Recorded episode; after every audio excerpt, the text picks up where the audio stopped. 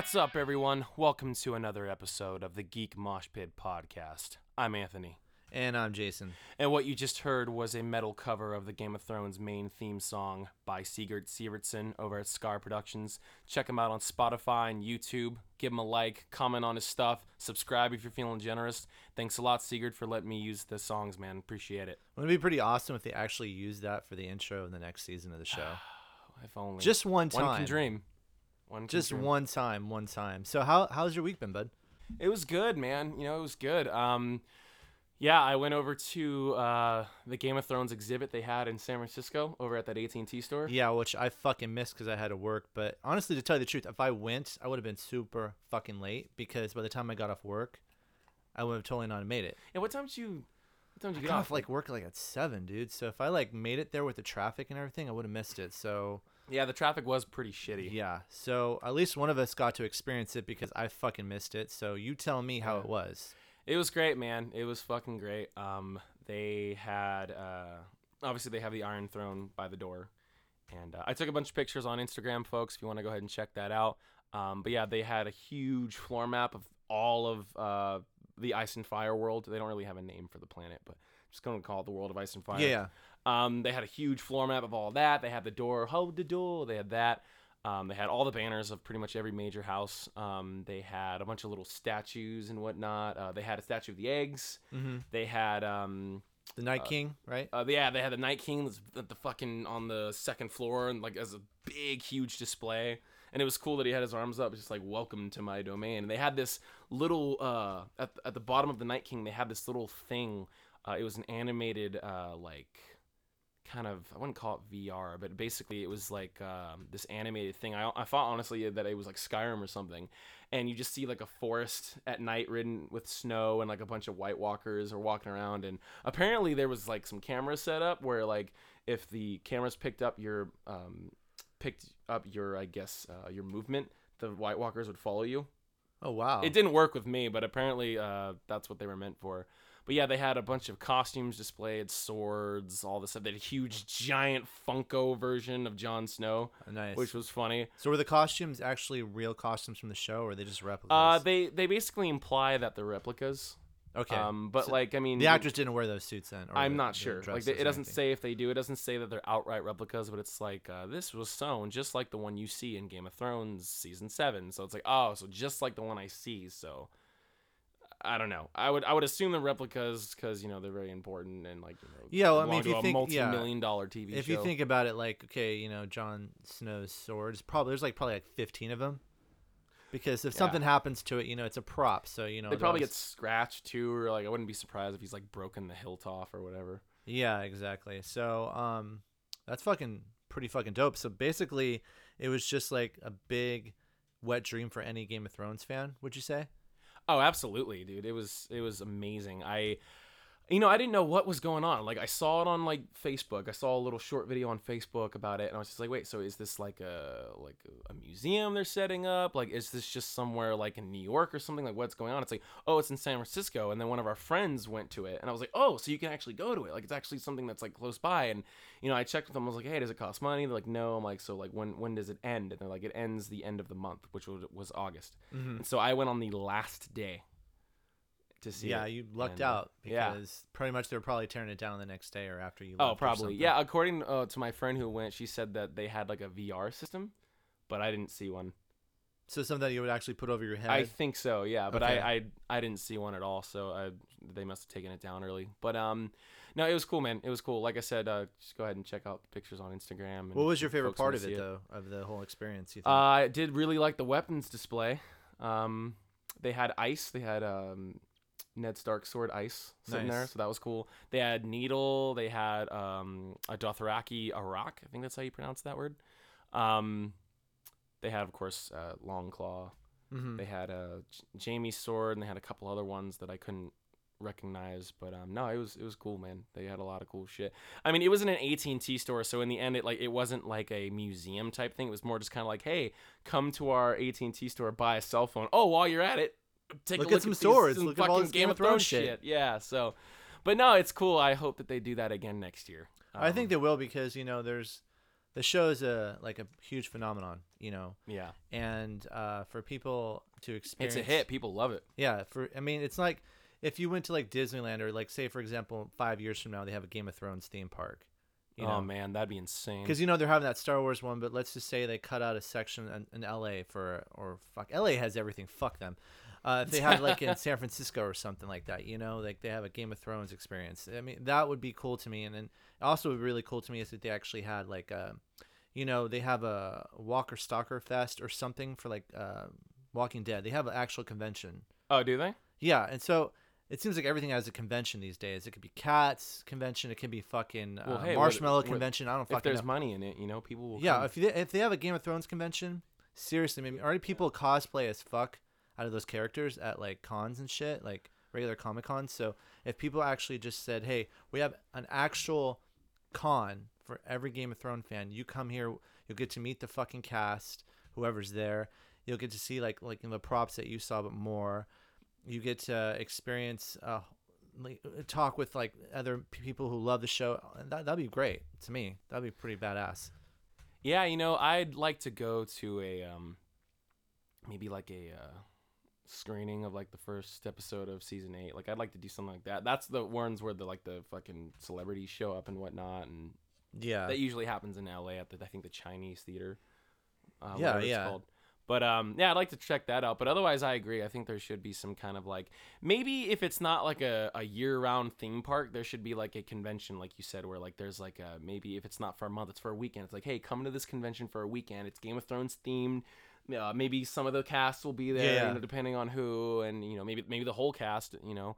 Um, yeah, that'd be cool. Just like to go to like a huge building and it's themed. Like you can go to a section that's the north. You can go to a section that's the uh, throne room. You can go to like little sections, you know, like of it that are like different parts of Westeros and maybe Essos as well. And yeah, and no, have like be maybe like a, uh, probably like not life size, but something like maybe around the entire like uh con, like the actually have the wall. You know. Yes, no, that'd be really cool.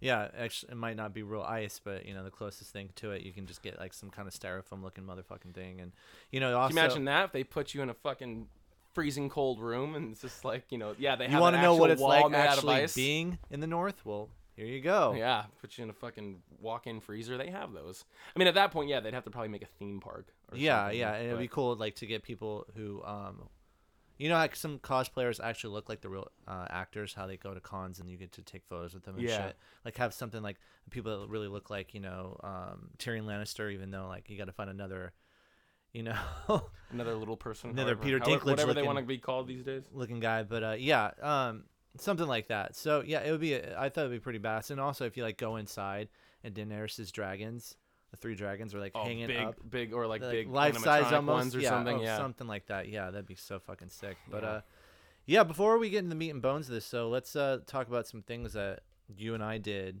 uh, separately. We didn't go together, but um, we're kind of like con related. You know, actually. You went to an actual con. I went to a, I guess you can say a festival. But let's. let's yeah, yeah. about- so I think you'd have about more the- about say your boards. yeah. Um, so I went to the San Francisco Comic Con uh, last Friday, which was I believe September first, if I'm not mistaken. Um, it was my second time going to this con. Uh, the first time they had it in some kind of huge hotel, and it was really like you know not managed well. They didn't even have a fucking like uh, a directory where everything was, Mhm. and they had no Wi-Fi in there at all, so you couldn't like look on your phone and say, okay, you know this panel is happening at seven o'clock, whatever. yeah. So I went to it. It was at, I was with a couple friends. It was with Stefan and Miranda and Jessica. We went all there, and um, it was at Hope you folks are listening. If you're not, kill yourself. it was uh, a big like uh, building. It was called the Ma- Messianic, but there's certain sections of it. So pretty much it the was like, Masonic. the Masonic. Yeah. So yeah, um, which was a lot more nicer, more lot more room, air conditioned because it was hot as fuck here in California. Shit. Especially in San Francisco, just for that day. I mean, it must have been Yeah. at What is 100. it? Uh, this summer, at least here in Northern Cali, uh, we hit like record, record temperatures in heat. yeah, Uh, yeah, that was the hottest. Uh, that weekend was the hottest it ever got in San Francisco. yeah. ever. Global warming's coming. It's gonna happen. The heat is coming. Uh, so, anyways, um, yeah, it was really a lot more chill, and um, I went on a Friday, so obviously, you know, there's a lot of people that still work on Fridays, Yeah. so I had a lot of uh, time to kind of just chill and not bump into a shitload of people. I mean, there was a lot of people there, but it, I'm sure like it was a lot more packed during the weekend from what uh, the photos I've seen from my other friends I went Yeah. over the weekend. Um, but I did see a lot of cosplay, which is cool. I always love seeing people with their costumes and seeing what they can come up with. You know, even if it looks like half-ass. Even Stefan did some cosplay. What did he do? He did some kind of like Mexican Spider-Man or something. Oh, like he that. did it. He went as Italian Spider-Man. Italian Spider-Man. Sorry, yeah, he did that. Have you ever seen that video on YouTube? Yeah, I did. Oh, Italian Spider-Man's a shit. Dude. Yeah, they actually he- have the full movie on there too. It was yeah, amazing. no, Italian Spider-Man is awesome. Yeah, Yeah, he did- he uh, did it. This last Halloween, he was Italian Spider-Man. We were playing poker at this table. I remember our friend Justin was just like, he's like, "All right, it's your move, Mexican Mario," and like because he was he so looked like Mario with that mustache. I know, dude. Fucking, that's great. Yeah, so it's, uh, he, I didn't do cosplay because I, I had an idea, but I just it kind of got a little too late for it.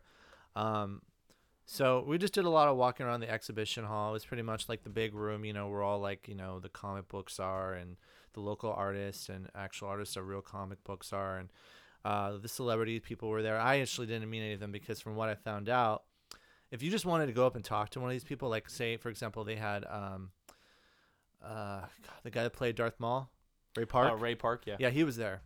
Nice. And the guy that played uh, the Red Ranger in the first uh, season of um, uh, Mighty Morphin Power Rangers For was the there. first series. Yeah, the first series. Let's just say the original cast, the OG Yeah. Power Rangers. Uh, then they had um, they had the God, the guy. I'm always drawing blanks every time I fucking record. Um, the guy that was uh, Sam from um, Lord of the Rings. oh, uh, oh God, ah, fuck, yeah, I know who that is. I forgot his fuck. Oh, uh, Sean. Sean Astin. Astin. There we go. Yes, so he Fuck was you. Um, so I didn't really get to meet him. Like I said, uh, my friend Jill, uh, she was there. She was actually dressed like a hobbit because she Jill Bo Baggins is Jill Bo Baggins. She Facebook? Yeah. actually, Dude, that girl's fucking cool. Doesn't she speak like three fake Yeah. languages? yeah, she does. She speaks like uh, Klingon, Elvish. I forgot which if it's like High Elvish or what. Yeah. And fucking Dothraki. Yeah, That's so cool. yeah, she's really cool to hang out with. She actually dressed like Frodo because she is just Frodo. she's a huge Lord of the Rings fan and she loves Star Trek to death. Um, but yeah, she went and she got to meet him. She said she came up to him and she couldn't really speak to him because she was so starstruck. You know, uh, but the point being is, it was that I had a lot of fun. Oh, Sam. I did get to see a lot of cool Batman shit. You know, they had some Batman costumes there. They had like the the armored bat suit from not the actual one from Batman v Superman, but like a Oh, life yeah, 'cause it was size. CGI. Yeah. Yeah, yeah. Um, I did get to meet a lot of really cool. Um, I wouldn't consider them super celebrities to a lot of people, but to me, growing up, they were really uh, important in my life. Like uh, Bob Camp. Bob Camp was the artist who did Ren Stimpy. Oh, cool. Nice. I He never got into that show, but obviously I knew. Oh, it was an amazing show on Nicktoons for like the '90s. Um, I got to talk to him for a bit, and uh, I also got to talk to uh, uh, the guy that co-created uh, Harley Quinn and Batman, uh, the animated series, um, Bruce Timm. I got to meet him. Oh, cool. And uh, he was late though, so I was wa- waiting his line fucking forever. Me and Stefan were just like, "What the fuck, dude? He's late. He was supposed to be here at four o'clock, and then he's like almost five o'clock. fuck this motherfucker." No, I heard uh, Tommy Pickles was there, the voice of Tommy Pickles. yeah, yeah. Sh- uh, they met her actually. Did you, was- you didn't get a chance to meet I her? didn't get it. They Miranda and uh, Stefan separated from us because I said, "You know what? Go out and do your own thing. We don't have to stick together like a team. Plus, you guys scare the shit out of me. I don't want to be seen in public with you guys." no, I'm just kidding. Um, so yeah, no, I had a good time. I always love going to cons. You know, I mean, I Yeah. love the experience of just kind of being around the culture and around the stuff that you love to fucking that you, like. You know, if it's shows or whatever. I mean, it's just it's awesome. So I had a good time. Um, I'm gonna definitely try to go again next year if I'm in the area. And then we also got ToyCon coming up. Yeah, that's coming up at the end of the month. So I'm not sure if you are going to be going to that I might. Because I think it, he said yeah. he's going to do cosplay. He might do a, a Ghostbuster or Well, something. Well, if we all go, then maybe we'll surprise the audience. Well, yeah, no, seriously Yeah, though, man, because I really, do, uh, I think you should go. I think like you had a cool stint you did last time. Yeah. So yeah, so tell me about um. So you went to Scottish Games. And I tell me all about this. yeah, I yeah, have no so clue what this is about. For a so. few folks that know what Scottish Games is, it's um, put on by the Caledonian Club of San Francisco. Um, Scottish Games is literally what it sounds like. It's uh, Scottish themed. They do those like heavy lifting games, such as lifting logs, throwing big weighted balls up over the air, over you know, over uh, you know. Uh, Something like off Power Man or some shit. Yeah, like it's that. it's a it's a it's a heavy lifting competition. Um, that's what the actual games are. Uh, Hafthor Bjornsson, uh, the Mountain from Game of Thrones, was actually there a few years ago competing. no shit. I thought you were just gonna say that he was there this year. No, I would have lost my shit and took a bunch of photos. Oh, I would wow. have followed him I don't care if I had to like walk through security. I would have followed him and be like, "Hey, can you take a picture pretending to pretending to crush my head, please?" Yeah, one of my friends, she actually has a photo of that. She met him somewhere, and she got the photo of him Oh, that's crushing sick. her head. You know, I really actually want to go to Iceland and where he trains in the town that I can't pronounce the name. Um, there's a gym called Thor's Gym, Mm-hmm. and you know, I would love to if I ever go to Iceland, I'd love to find go to that gym, and if he's there, I'd be like, "Hey, hey, let me get a picture." Crush my head, please. Hey, crush my head. Um, but no, it, it was a lot of fun, dude. You know, it was over in Pleasanton, California.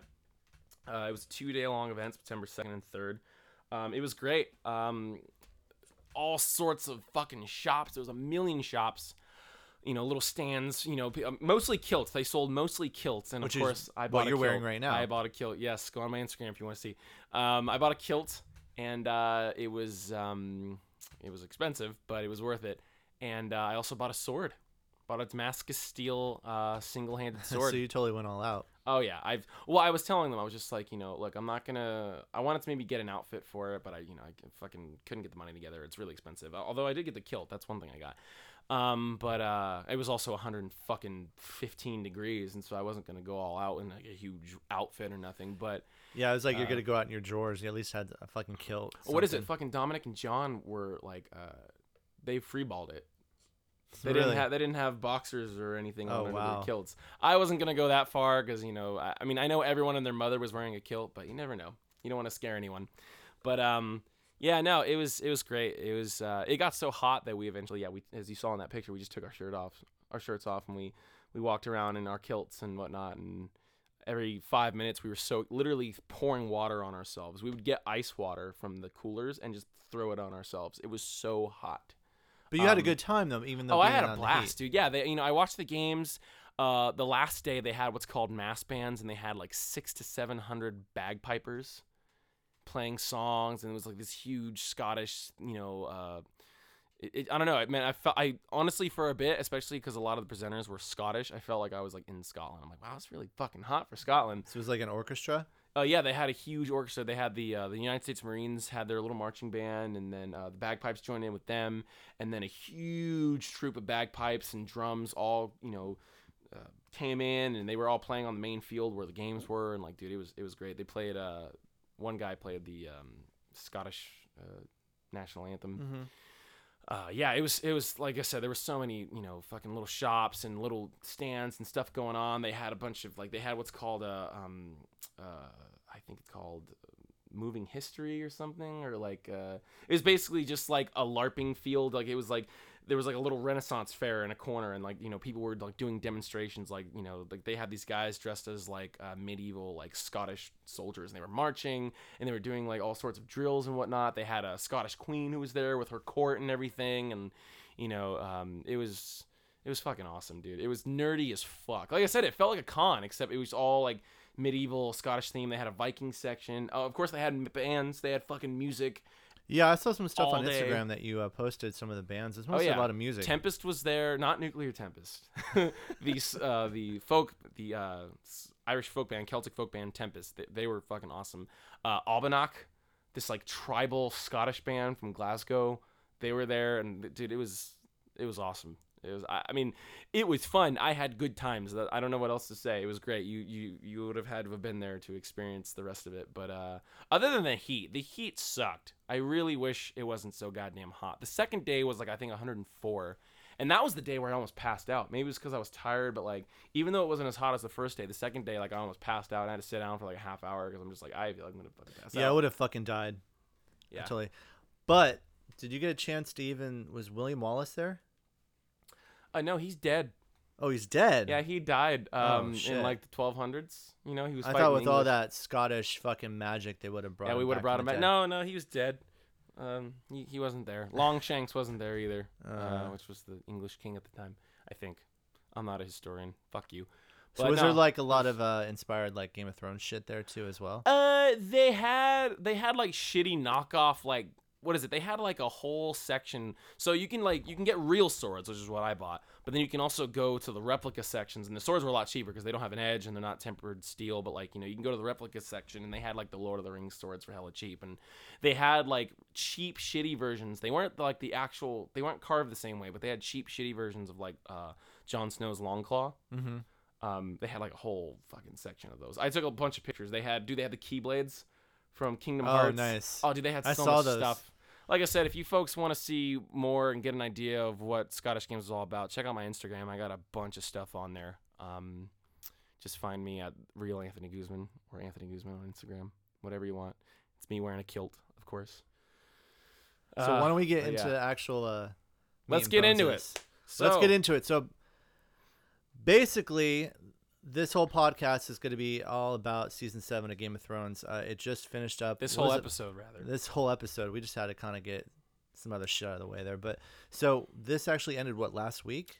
Uh, two yeah. weeks ago. As of this recording, is about almost a couple weeks ago. Yeah. Yeah, yeah. So, um, Game of Thrones is a is a major thing in both of our lives. I think it's because um, I, for one, I'm un- I'm into fantasy a lot, and I never read the books before. I I heard about the books way before the show came out, and uh, then HBO um, announced that there's going to be a show. So you know. I got excited even though I didn't read the books because I kind of knew the whole premise of it. I'm like, all right, I hope they don't fuck this up because, you know, there's a lot of potential here. And then it got released and uh, it just blew up like a big fucking bomb. And every season got better. And it just, like, when you're watching Game of Thrones, it's like you're watching a fucking movie. You forget about everything else around you. You're, you're centered right in that fucking world Yeah. of Westeros. You're just in there. You know? At least we are. I'm a, I'm a huge fan of this shit. But Yeah, yeah. But um, to me and you, I would assume that it's just um, it's one of our fa- fucking favorite things of all time. yeah, Like well, Star you know, Wars is. I mean, I've- like you know, yeah. Game of Thrones. Yeah. Well, one thing I said after season five, because after season five, I started reading the books, and um, one thing I remember telling um, our friends over at Nerd Drive, John and Julie, one thing I remember telling them was that uh, you know, everyone's got their thing, right? So like some people got Lord of the Rings, that's their thing, that's their fantasy thing. Others have Harry Potter. Mine's Game of Thrones. That's my thing. yeah. you know um, yeah i've become what you could say obsessed uh, i have the world of ice and fire book which is basically the uh, entire lore book it's basically what is it um, ice and fire has a wiki it has like a wiki Yeah, of yeah. ice and fire i have the book version of it um, You're wearing the fucking T-shirt. Did anybody tell you not to wear the T-shirt to the podcast that you're going to be working on? uh, no because i don't have friends no one talks to me no one tells me not to do things. Don't be no that my life. guy. Yeah, I won't. I won't wear it to my own podcast. God forbid. Um, but no, I mean, like that. You know, it became my thing. It became my jam. And, and yeah, I've, I've gotten a little obsessed with it to the point where Yeah, it's yeah. probably a little unhealthy. But no, I, I love Game of Thrones. I, you know, and I'm I'm on book four right now. It's really boring, but I'm getting through it. Um, I well, one thing I guess I'll I'll talk about more in a little while is uh, I I want more books. I want s- I want books six and seven, and we'll get into that in a bit. But um, Well, as uh, George R. R. Martin, did he ex- uh, Uh, say out loud or even in public or say that I am going to be putting out these other books? Yes, well, just- one, is you he know- fucking with people? He's like, maybe I don't know. well, okay, so in the if you read like some of the like the articles that come out on the internet, they're basically just like you know, the gist is we talked to George R. R. Martin the other day about the books, and he just says, "Hey, I'm really busy with a lot of shit, and so they're just they're getting delayed." Because I remember reading shortly after season five ended, they were like, "Oh yeah, um, season six or book six is probably going to come out around the same time as season six. They're going to come out like at the same time or something." Uh, and then they're like, "Oh yeah, book seven, book seven's probably not going to come out till after the show, the whole show's over." Uh, but yeah, and then season six happens, and the book gets delayed, and now season seven happens, and the book gets delayed. Basically, there's no release date anymore. So even though the books aren't released yet, uh, George R. R. Martin has worked with the people from HBO on this show because it's it's it's weird for me to know that there is a show that's already pretty much done, and the story is still being told in the books, even though like okay, let's say for example, Steven, uh, season seven, has that been in the books at all yet? Because I haven't read the books yet. Any Uh, any elements seven? from that? No, of course. Yeah. No, no, no. They're they're probably past all that. Like some of the stuff that happened in season six, like Euron Greyjoy, and they're having the big Kingsmoot about who's going to rule the Iron Yeah, yeah. Islands. That happens in book four. Um, and they just put that off for hell long. Like I said, I I haven't read book uh, five yet, Dance of Dragons. So there's probably more shit that might have actually come up that wasn't in like season five, but it was in season six. Um, well, they're running out of. Well, uh, the thing about it is, okay, let's talk about the season first and what we like, and we'll and we'll get it, and we'll get into more about you know the behind the scenes stuff and the books and everything in a little while. But like you know, let's talk about season seven for a second. So, we already covered the first episode. We in did, our yeah, Actual, and- was our first episode? With, that was uh, our second episode. We covered that. Oh, Spider Man. Okay, yeah, yeah. no, that was. That I think it came out Planet of the that day or something the night before or whatever. Yeah. So, anyways, Yeah, if you want to hear our uh, quick review of um, episode one to season seven, check out our second episode. It's we review Planet of the Apes as well as that. Um, the, the Game of Thrones talk is at the end of the episode more. So if you want to just skip to the end, uh, go right ahead. if you don't But, care um, about apes and you care about dragons, just yeah, go right. right. to the end. Um, so I mean, okay, well, what'd you like about it? the thing about uh, I liked about season seven was the fact that okay, um, like I said, I've been watching this show since the first season. I, I love it to death. But there's parts of the actual seasons which were kind of boring. There's just a lot of talk, a lot of talk, and nothing, nothing really happening. The thing I really liked about seven, and I don't know if this is because they're getting close to the end of it, but things like beats just started happening. You know, things were just Yeah, there's more payoff. things that we wanted to see throughout the entire series of this uh, show we're seeing like we get to see john and daenerys meet we get to see pretty much all of them meet all of the seven kingdoms or everyone who wants to rule all get together in one spot and all talk you know it's it was just something that i've always wanted to see and we're actually seeing a lot more action even though this season to me felt like it was rushed it felt like things went by way too fast you know, first thing is Jon's in the north. Then the next episode, he's at Dragonstone. Then all of a sudden they're in Westeros, uh, King's Landing. It's like fuck, like there's no. It's just kind of like zap, zap, zap. They're every episode like they're in a new like location, and to me it was like it felt too rushed. But in a way, though, for me, I still like the fact that we're seeing things just starting to happen. I think that was the main thing I always thought like when I was watching this is like, yes, this is finally fucking happening. I can't believe this. We had to wait for a while, but it's actually happening you know and uh i'm just glad we're actually fucking seeing shit get done you know it's like the end of it's like the end of a major thing and we're actually seeing what needed to be done and, and what's happening which is great Yeah, I I I agree with that. I agree with pretty much everything you just said. Um, I agree that it was nice to start getting some payoff. Um, I also agree that it was rushed. Well, that's a negative, so we'll get to that in a bit. Yeah. Um, but no, I was. I mean, like I can I can sit here. We can sit here and be like, oh man, that was fucking cool when Daenerys and the dragon showed up in that one episode and they killed those guys. Yes, all that shit was cool. All the cool shit that you guys liked, it was cool. We fucking know. We don't need to get into it. It was great. We'll get into some of it when we talk about plot a little bit, but um, no, yeah, it's it's the payoff was much better because, dude, I hated season six. yeah me too I it was fucking really slow hated season six. It was so boring. Like, okay, it, it does one thing that I really like about Game of Thrones, where it's it it builds character. You get to see you, know you get to see kind of in the mind of the characters. You get to see them play off one another. Of course, all the acting is great. Um, one thing this show has. And uh, I can't speak for any other show, such as like Vikings or Black Sails. Is the show has humor.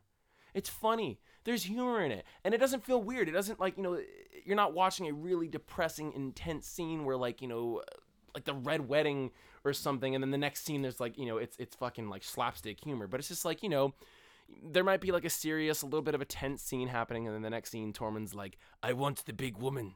I want to make babies with her." You know, like that but it but it works. You know, it, it it's like funny because he's funny yeah, like he- you know, the actor's funny, his delivery's funny, the lines are great. It's just like there's humor in the show, and it's so refreshing. Like, dude, I'm like two episodes away from uh, the end of season four of Black Sails. It's so boring and it's so depressing. Every fucking any time, every scene is just like intense dialogue and monologuing. And it's like, we are gonna intensely talk about the next plan, what we're gonna do, and this and that. Like, there's no fucking humor. I think there's like three jokes in season one, and then it's depressing for the rest of it. And then, like, I think there was like a joke in season three that kind of woke me up. I was like, oh my god, a joke, humor. yeah Where'd that come from? Oh god, like because you know it's everything's so dreary. Like same with Vikings. Like you know Vikings was good in the first few seasons, and like there was some humor in it. But then it started taking itself too seriously, and there was too many stupid gimmicks, and now it's just a joke. I I don't like it. I hate Vikings. like the I've show, actually never watched Vikings before. I mean, I you told me it was a good show. It- I haven't really it. gotten into it yet. I loved but- it, and then s- season four and a half, four point five comes out, and it's just dog shit. It's like, like I said, it's a gimmick. It's like, ooh, look at all of our haircuts, and everyone has like this tough guy face on. Like we're Vikings. Oh, and they start calling themselves that. They start calling themselves Vikings, and I'm like, what? Did they call themselves that back then? I don't think so. Like you know, I look, I know it's like a historical adaptation, you know, but like I did they call themselves Vikings? I don't think they did. But it's you know, it just turned into like a fucking you know a two dimensional gimmick, you know, and uh, you know everyone has the same fucking haircut the same fucking hipster knot top that you know I was wearing for a while, for a while. Like everyone has that haircut. like the, the the the main character Ragnar, he had Uh. it, and then everyone started getting it, and then it's like, okay, well now it's not man as bun? special anymore. Yeah, the man bun. Well, he had a tail. His like went all the way to his back, but yeah, what people call the man bun these days, and to a degree, it's what it is. But yeah, you know, it's just like, you know, those shows, they don't have humor and like they take themselves too seriously. But like Game of Thrones, although it's a serious, high budget show, there's fucking humor and they, you know, they know how to relax every now and again. And It seems like in every episode or every scene that the Hound in, it's funny. yeah, He but just- even, but like, you know, it's like, it's in his character. He's making jokes in his character, you know, like he's, he's just like kind of like a nihilistic, like, you know, broody, just kind of like, oh, I don't give a shit, you dumb cunt. Lord Yeah, of fucking light, blah, blah, blah. You know, like it's like, it's in his character. Like it's funny that he's being a dick, but it's in his character. One of the things he says to Thoros of Myr, he's like, "You think you're fooling anyone with that top knot, Baldy? Like that's fucking great." and it, but like it's funny and it's in his character, you know. And so it's like it doesn't just you know like it, it's not like Jon Snow making jokes. Like I know Jon Snow basically doesn't make any jokes, and that makes sense because he's kind of like a he's broody and he's kind of like hard and just like his you know his dad was, just like Ned Stark. Yeah. Um, that's one of the that's you know that's one of the things I really like about the show is the humor, and you know it's it's executed well, and it, you know it makes them feel like people, makes them feel a little more relatable. Um, but yeah, you know, like things did finally happen in this season. You know, there was m- way more payoff, and I was really happy about that because, like I said, season six had none of that. Season six was more setup. You know, they were setting up all that stuff with the sparrows and and you know Tommen, and then at the end, it's all they just blow it all up, and I was like, why did I sit through like ten episodes of that? just for you to kill it at the end. I mean, I guess maybe that was the point, but it just it felt like it was a build up to nothing. You know, I, I thought that whole Sparrow thing was gonna kind of bleed over to season seven, and that was gonna be Cersei's war on two fronts. Like at one point, you know, on one hand she's fighting Daenerys and and the king, you know, the king of the North, but on the other hand she's fighting the war at home, the Sparrows, and she's working on the Tommen thing. But yeah, but you know, uh, yeah, this this well, season that was a uh, good thing about like it. Like the Battle of the. Bastards. I mean, would you? Oh, the Battle of the Bastards was great. Yeah, yeah, no, they were like that was a the last two episodes were good. The last two episodes were very, very good. Um, I think they brought back, not to talk about season six too much, but I think they brought back Jon Snow a little too soon. After he was killed. Yeah, well, I mean, like you know, they he dies in the at the last episode of season five, and then you think he's gonna come back in episode one of season six, and then he doesn't, and you're like, oh, okay, they're gonna draw this out, I guess, and then he comes back in episode two, and then he kind of just mopes around for a while until the Battle of the Bastards. He just kind of like mopes around. He's just like, my men killed me. I was the Lord Commander, and they betrayed me. Oh, I hate everything. And just he kind of whined, and like you know, Sansa's like, hey, stop being a bitch, and let's go take Winterfell. We don't have the men. Blah blah blah. And just like he's just complaining and brooding, and it's just kind of like, are you gonna do anything? Are you gonna like you know maybe, I don't know, take the castle sooner, or you know maybe Yeah. like. Maybe more character building instead of just him like whining about shit but i don't know. Um also like it was really weird that davos was just like you know you know oh bring him back to life. He seems like a like a powerful leader. You should bring him back to life melisandre. It's like why would you care? Why the fuck would you should probably be going to look for stannis's body somewhere and bringing him back to life. But like you know it was Maybe they just saw something in him. I don't know. I mean, well, none of the characters had any reason to bring him back to life, and we all knew he was going to come back. But it was just like we thought it would be in different circumstances. Like maybe Melisandre was going to have a vision and be like, "Oh my God, he was the prince that's promised," or he's the like. But instead, it was just like you know she's moping because she's like, "Oh well, I I got Stannis killed and my prophecies are wrong and the Lord of Light has abandoned me," and then fucking. Uh, you know what's his name? The Onion Knight. No, that's that's what he's called, the Onion Knight. Oh, what the fuck is his name? I just said it. Davos. Davos. Yeah. Yeah. Davos is just like bring him back to life because I like him. And then they bring him back to life. It's like, all right, well, we got that out of the way. And then, uh, and then, yeah, it was really anticlimactic. She just kind of like cuts his hair, burns it, and then he takes a breath. but yeah, getting back to season seven, yeah, you know, season seven was much better because it had all that payoff and you know more things happened. But on the other hand, like you said, they rushed everything. And well, this yeah, is a negative though, but basically you, like you said, we'll go to the negative stuff. But you thought that this season. I mean, let's compare. this season was better than season six, but at the same time, I have that problem with it that it, it was too, it felt too rushed. Yeah, yeah, okay. So that that was a major, that was a main thing that you really. I mean, for me though, I mean, like I said, with season seven, I I really like the fact that you know, like, it almost it seems like a lot of the loose ends are getting tied, and I did like the fact that when I was talking earlier about how um all the characters met at the Dragon Pit. Mm-hmm. Um, you know, we see Brienne of Tarth and you know the Hound. They they get back together and talk, and they're just having a moment, and it's not serious, and they're kind of like laughing about it. They're Yeah, kinda- this last episode was very good because it didn't feel as rushed. It was longer, first of all. It's been an hour and twenty minutes, I think. yeah, yeah. yeah it, it felt much better it, it felt it was it was much more like that's that to me is a game of thrones episode where there's also there's payoff there's action but it's like we have some character building and development and there's dialogue and it goes somewhere and it means something and you know, Yeah. people are playing off each other. It doesn't feel rushed. It feels natural and and they're taking their time with it. And that's like i said that's the upside to season six is that it had all that you know there was they took their time with it. They took too much time but they took their time. And that's you know something that i noticed the episodes that felt rushed in this season were mainly episode five which is east watch which is right when before jon goes beyond the wall and then the sixth episode where he's beyond the wall that episode felt way too rushed and i'll get into that in a little bit but no the, the last episode was great and of course that big ending that fucking big ending. And you big know, I'm really fucking happy they did that. I, I'm really happy that that you know. Okay, first of all, I'm happy that they killed a dragon because I kind of felt like Daenerys was like too invincible. I was like, okay, she's got all these dragons, she has all this stuff. You know, I guess she can just burn everyone like right now. She can she can kill all the fucking White Walkers right now and be done with it. And then she can also go to King's Landing. We can end this whole fucking series in, in one episode or in two episodes. I thought about that. I was like, it's getting a little too easy for us now because you know, uh, Cersei's losing, and it's obvious. And you know, Daenerys and her whole regime seems a little invincible. But then they go beyond the wall, and the Night King kills Viserion, and I was like, oh shit.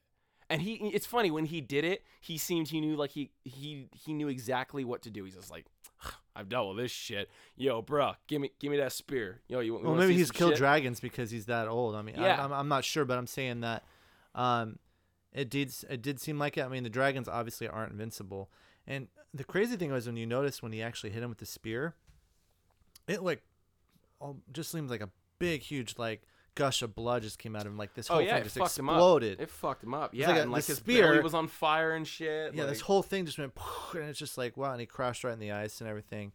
Um, I mean, as soon as that happened too, I'm like, oh, they're gonna they're gonna bring him back to life and stuff. Yeah, yeah. So I mean, when you saw those chains, you know, at the end, Yeah. Like, when I saw that, I'm like, I know what the fuck he's doing. I know what the fuck he's doing right now. I'm like, even before I saw him drag up the dragon, I was like, he's gotta bring that fucking dragon back to life because Oh yeah, because he's been doing that with everything he's been killed.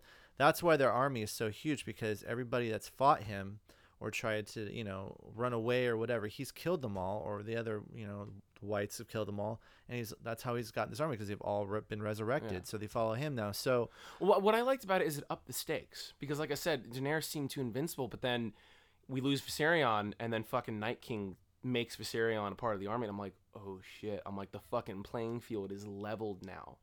You yeah, know, because it's just like, because I, I I was thinking about it for a while. I was like, you know, all these characters are complaining that like, or they're saying like, you know, oh, you know, the wall's been protecting us for thousands of years, and no, we'll just leave it the way it is. And I was just like, you know, they you could sound like Joker right there. they could just leave it the way it is, bats. but you know, it's like you know, I'm like they could do that theoretically. It's like you know, we see in episode six they can't swim, so it's like, or actually we see that in Hardhome in episode in season five when they go to try to bring all the wildlings back. Like you know, yeah, we see that the White Walkers can't swim, so it's like, oh well.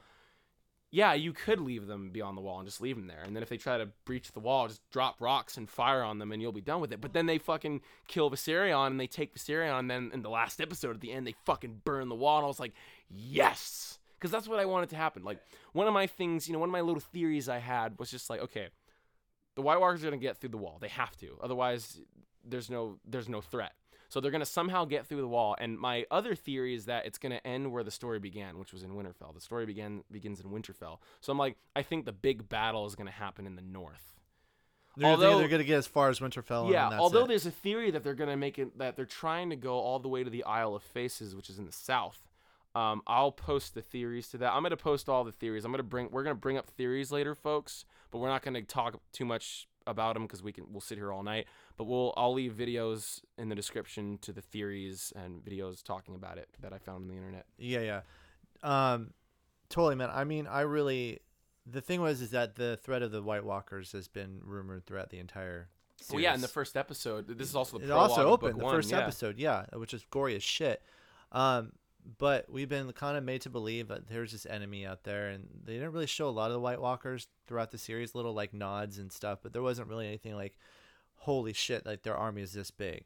You know, so when we actually uh, saw, I'm not sure, was it season five when uh, Jon took the Wildlings to uh, and the Night's Watch to defend when the they actually uh, Oh, uh, Hardhome. You're talking about Hard- Hardhome when you Hard- when you see the Night King first does the big see- yeah. the come at me bro Hardhome yeah so that's when you basically see like the first ever like experience of like how big this Well, guy's you kind of get to see the full wrath, you know. yeah and I there's so many elements i've watched that scene over and over at that battle and the crazy stuff to me i know we're, we're getting a lot of tangent from that but it's game of thrones i don't give a fuck um, the thing is is that in Hardhome one of the coolest scenes i ever thought was um, uh, what i what i th- saw was basically the, the scene where all of them just fall off the fucking cliff Oh yeah, well there's yeah, They they're just like, all they're just run off the falling, fucking They're running off a cliff, and then they get back up and they're charging up. the yeah they wildlings just the all their village. bodies just drop and they all get back up and start running at them and then you know that was so fucking dope dude and especially um you find out that there's no limitation of what the night king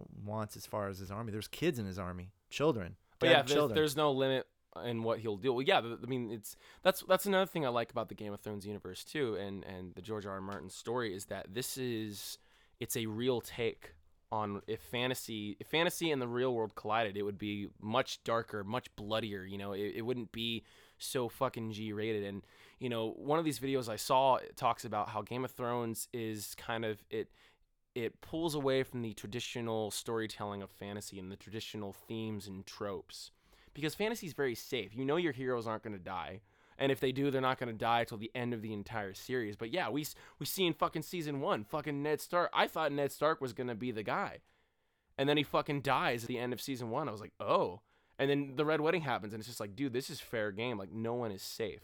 i mean it seems like also luck uh the characters are expendable i mean because we've seen a lot of characters die Yeah. throughout the series uh characters we wouldn't expect to die but they have i mean joffrey fuck him i wanted him to die right from the beginning you know and as far as you know god we just thought we got an amazing kill at the first season of the not the first season but the beginning of this season with the Freys you know Oh yeah, the fucking Frey thing was great. You know, like That was you a know, good- you that know, was a good beginning, too. that.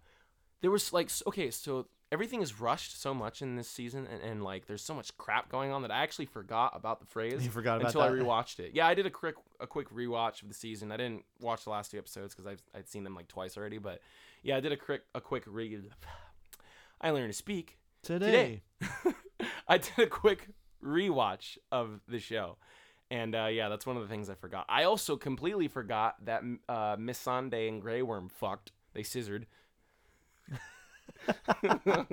exactly I completely forgot about. there wasn't that. a lot of nudity though in this season There wasn't. No, she It used to be hardcore nudity, like Yeah, in you this see one show. Lots of of sex. two actually. You see two pairs of tits in this season. I think you see Missandei's and you see Daenerys's at the end. I don't Again. see Daenerys's, Yeah, you. Well, they show No, they didn't kinda, really sh- you kind of see a half boob. but you don't see like Yeah. the full on nipples like she actually used to show, like full Yeah. frontal. Sh- Yeah, yeah.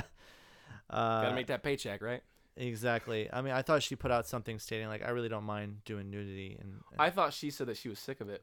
well, I think maybe that's why at the end Yeah. because I didn't. That's why she didn't go full nude. I think in this one. because you like you don't see her naked at all in season five, and then you see like a kind of sort of tit shot in season six.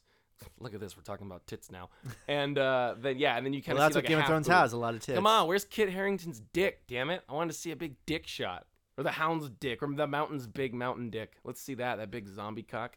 Oh my god. So, um, What are we talking about again? Porn? no, we're talking about season seven of Game of Thrones. Oh, okay, forgot. Uh, so yeah, I mean, like I said earlier, like a lot of loose ends gets like we're we're getting close to the end here, and uh, for me, it was kind of nice. We finally, I mean, for the longest time, I wanted all the Stark children to finally get together, and we're Yeah, actually I was waiting that. for that. Waiting for the band to get back together. Exactly. That's Yeah. what I should call it. I mean, Jon hasn't been there yet to see um Ara, Arya, or um Bran yet. Yeah, hasn't- gonna reveal the big yeah, yeah. He's twist. gonna build a twist. So it's like he's only seen Sansa right now. So and he went off to fucking uh, Dragonstone to get Dragon Glass, and now he's fucking Daenerys. That whole thing got. Oh, and you, you you notice this too? Can we get into negatives now? Uh, really quick, let me like put, because I got more- I got some shit. I got some shit. okay, I, I, got say. and I got some shit too, but at least I got one more positive thing I want to say about Alright. the season.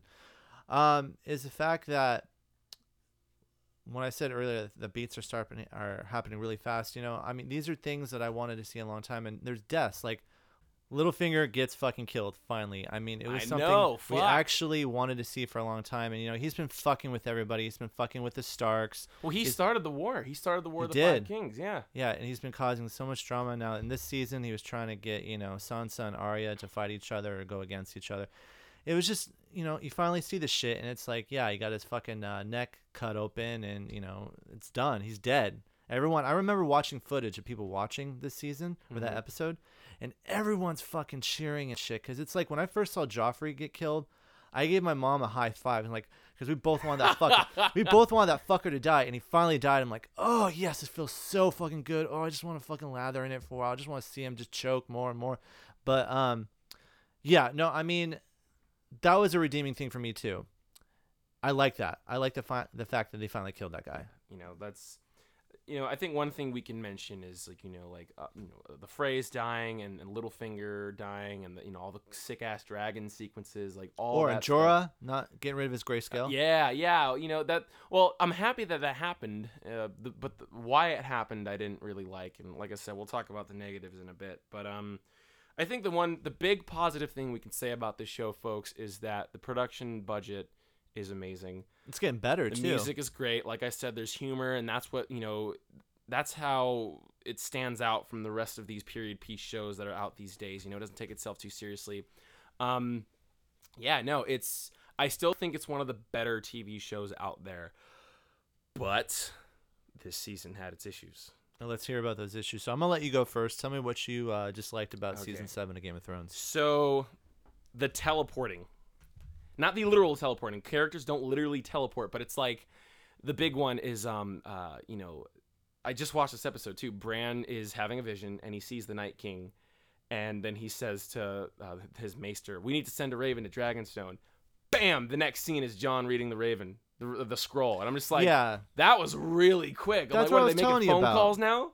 I was telling you about that. That like how one minute they're on the other side of the fucking uh, this world, and the next minute they're in the next episode they're already where they wanted to be. Yeah. No traveling, nothing. So I get what you're saying on that. No, yeah, that was fucking bullshit. I was just like, like there was like like I said, it just felt so rushed. And and okay, episode six where they go beyond the wall. On one hand, I really liked it. I loved all the character stuff when they're beyond the wall, watching all these characters talk to each other for the first time. Like you know, we've never really seen Jorah and Jon have a real conversation. Yeah, they met in the previous episode, but we've never seen them really have a full conversation in depth. You know, talking about um, about Longclaw dad and and- talking about uh, Jeor Mormont. Like, yeah, that was nice. You know, it was it was nice watching the Hound and fu- it was funny watching the Hound and Tormund talk. Brienne fucking Tarth, you know her? Of course I know her. I want to make babies with her. Oh, I, God, I always was quote amazing. that. I'm always quoting that. I'm always just like, I like the big woman. I want to make babies with it. Like, it's uh, Tormund is the fucking. I remember. he's the best. I don't know if it was in season six. I think it was really quick, um, where uh, they mount on some horses, and he's on one horse, Oh, and Torm- she's on, and he looks fucking- at her, and he just gives her the shit eating Big smile, sh- fucking yeah, dude. That was. and she just great. does this like, like I can't believe this fucking guy just looked at me. You know, look, I gotta say, I hate stupid love plots that don't add to a story. I like, you know, I don't like the Littlefinger Missandei. Oh, that character Missandei, she's twelve or something in the books. really? Yeah, and so it's like, you know, I thought maybe they upped her age just so there, you know, there's not this child running around with nudity and and fucking murder happening all around her. But I'm like, did you really up her age for a fucking love plot between a fucking eunuch? Is he a eunuch or does he not have a dick either? I thought they cut off his whole thing. Maybe they just cut off his nuts. I don't know. Whatever. I, I guess technically a eunuch means that you just don't have balls. Yeah. Um, anyways, I, I don't like the love story. It's it's a waste of time. It doesn't matter. It doesn't add to anything. But the stuff with Tormund is great because it's funny. It's not just like you know Brienne, you are my true love. And he doesn't like fucking confess his undying love or be like, you are my weakness. No, it's just like, I want the big woman because I want to make babies. And it's like, that's fucking hilarious. And he's weird and she doesn't like it. And it's like, ah, man, if they get together, that's going to be fucking hilarious. But, yeah. you know, I like all that stuff. And, but, you know, it's, I think this entire episode should have been Beyond the Wall. Maybe, maybe show some stuff with Arya and Sansa. I'll talk about that too. I didn't necessarily like what Arya was doing. Honestly, Arya seemed like a fucking psychopath for a bit. I'm like, are you just gonna murder your sister? Like, what the fuck is wrong with you? Um, but like you know, instead it was just like you know, uh, when when when the fucking shit at the fan, right? And this episode six, Beyond the Wall, and you know they run into the Walkers and they're getting outnumbered. They're like, Gendry, we need you to go. Which we- took him we need you- really fast to get yeah, to the he wall. fucking like the next scene, he's at the wall and he's done, and then the bam, they get the Raven and Dragonstone. It, it was too fast, but like how it should have been was that just like Gendry, we need you to we need we need you to go back. We need you to send a Raven to Dragonstone. We need to get Daenerys and the dragons over here pronto. And then you don't see him for the rest of the fucking episode. You don't see Daenerys. You don't see any of that. It's just all beyond the wall. Because then it's like it, it- you're uncertain. You're like, oh my god, are they gonna are they gonna are they gonna make it out? Or, or at least are some of them like we knew obviously some of them were gonna make We knew it like out. Jon and yeah we knew the big guys were gonna make out but it's like who's gonna die? Who's gonna die? You know it would have upped the stakes. It would have made you feel a little more scared for the characters. But instead it's like you see Gendry at the wall. We need to send a Raven. And then you see Daenerys. I'm gonna go save them. And it's like And Tyrion's like, no, I don't think that's a good idea. well like you know when that happened when they were showing that I thought maybe he was gonna jump on one of the dragons Uh, Tyrion? Yeah, because we, you know, we we saw him set them free. I think in season six, and you're like, oh, so that's what's gonna happen. He's gonna set the dragons free, and you know, it's gonna be, it's like, you know, and then eventually we're gonna see him ride one. This also a- ties into the theory that he's a Targaryen. So I'm like, oh, he's gonna ride one of the dragons. Like I thought that was gonna happen when they were all jumping off the cliff, the dragons to go fly. He was just gonna grab onto one and go with her. I'm like, oh, is that how it's gonna? But Yeah, then yeah. it didn't happen. And I was like, oh, all right. And then, you know, when she saves them at the end, I was just like, yeah, I know this. I'm not surprised anymore. Like that's one thing I liked about um, episode uh, I think it's episode four where she goes and, and destroys the Lannister army. It's like you knew she was gonna do something, but you didn't know what she was gonna do. She she initially was like, oh yeah, I'm gonna go to the Red Keep right now and just end this, and they're like, no, don't do that. And then she's like, oh okay, I won't. And then that was it.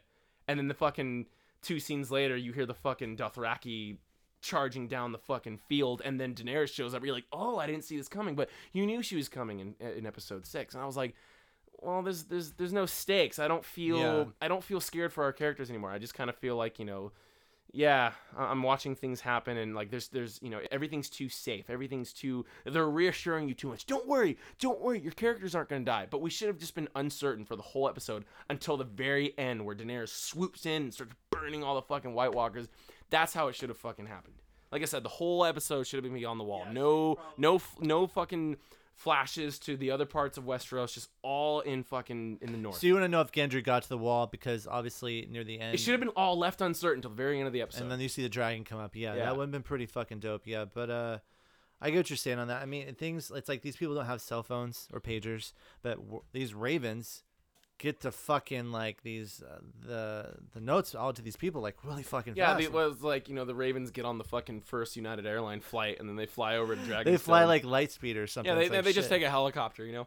Yeah, I mean, um, what else didn't you like about this? I mean, I was gonna hit my points, but I don't want to mix it up, so I want you to actually. Yeah, just- well, it's just it's, it's you know everything. That's the main problem. Is just everything happens too fucking fast, and you know, like I said, there's a couple plot points that don't matter, such as the fucking um, the love scene between the love plot really between Missandei and and Grey Worm. Like that whole thing just shouldn't be in the show at all. And like that's the, the that's the biggest complaint with this is that you know, and, and I'll, no one, none of our good characters died. You know, like the only character who died beyond the wall was Thoros, the, the, the priest Yeah. who brings back like, and you're just kind of like, well, that's sad, but we don't care. We've only seen he him. wasn't like a of fan favorite character. Yeah, like you know, I- I would have been devastated. But if they killed Tormund, you know, if they kill Tormund or maybe kill um, uh, Jorah, because like you know, um, uh, Daenerys is like you know, just like she doesn't want him to go. She's like, you know, you finally got back. You're you're cured now. Don't leave. You just came back. You know, we we haven't had time to spend together yet. And like that would have been great. if He's like, don't worry, my queen. I'm going to serve you and blah blah blah. I'll be back. And then he dies, and it would have been like. Yes, that's perfect because like I don't want him to die. I like him; he's a good character, but it would have it would have upped the stakes. It would have broken our hearts a little more. It wouldn't. Our characters are starting to seem invincible. And that was another thing. Towards the end of the episode, you see Jon fall on the ice, and then he gets back up, and then he makes it to the wall, and then he's on the boat, and then he's safe. Yeah. You know, that sixth episode was great, but it was also bad because of that. Because there's, the, you know, it just didn't feel, it didn't feel risky. It was too conventional. The storytelling was just like too conventional. It's like, oh, is our hero dead? Nah, he's not dead. Gotcha. Yeah. It's like you didn't get me. I knew he wasn't gonna die. He died. You can't kill Jon Snow anymore because he already died. If you kill him again, it's gonna be redundant unless you kill him at the very, very, very, very end of the show. But Well, didn't you notice though, like when they were getting on the dragon, ready to take off, right after the first dragon got taken out, um, he was just still down down there fighting him. They're like, "Come on, Jon, come on!" Hey, just- and he still wants to go out see, back did you out see the meme? The meme was like, you know, come on, dude, hang on, I need to get this achievement. Oh my god, I never saw that meme. No, that was a great meme. Uh, the only thing I showed you was the lightsaber. Uh, Oh, the videos, the yeah. But um, yeah, I just was like, dude, everyone's on the dragon, ready to fucking go. What the fuck's taking you Well, so he was long? supposed to seem heroic. It was supposed to seem like he was gonna die. If you were gonna do that, there should have been something else. Like he should have like fallen in the ice, and then maybe like they pull him out. Like let let's say he falls in the ice, and then Daenerys and everyone leaves. Right. The next episode, you see him getting out of the ice, and instead of Benjen coming to save him, the White Walkers just surround him, and you're like, oh fuck. And then the Night King maybe knocks him out or something, and then one thing I've always wanted is like, is there gonna be a scene between an important character and the Night King where the Night King doesn't try to kill anyone? He talks to them a little bit. He's just like, we haven't seen him speak. Either. we haven't seen him talk. I'm like, is there gonna be that scene? This isn't like a lot of those movies. It's a- It's a little conventional. It's a little typical, but it's like, are we gonna see a scene where the Night King maybe gives a little exposition of who he is, what he wants, like, or is it just gonna be he's gonna be the silent villain the whole time where he's just a he's just Well, that makes him a lot more wants to- scary too. yeah, and, and it does. The fact that he doesn't talk makes him scarier. But I'm like, maybe do that instead. He gets captured, and then like you know, it's like, why are you keeping me alive? Like, just put me, you know, uh, turn me and make me part of your army. And then the king maybe says something like, oh, I have, I have another plan for you or something. I don't know. Like I said, it, it might, that might seem stupid, but it's like, give him, I guess, give us a reason to care that he nearly sacrificed his life. uh, so Daenerys and everyone can save themselves. But instead, it's like, oh no, don't worry. He gets on the horse, and Benjen, another expendable character that we don't really care about, saves him, and then he dies maybe, and then he makes it back to the wall, and then he's safe. And it's just like, our characters are invincible now. Our our, our, our leading, our loving characters are invincible now, and it's like, well, this this the stakes aren't high anymore. It doesn't feel like I'm watching Game of Thrones. It feels like I'm watching Lord of the Rings yeah, with I the F word in it and a I- pair of tits.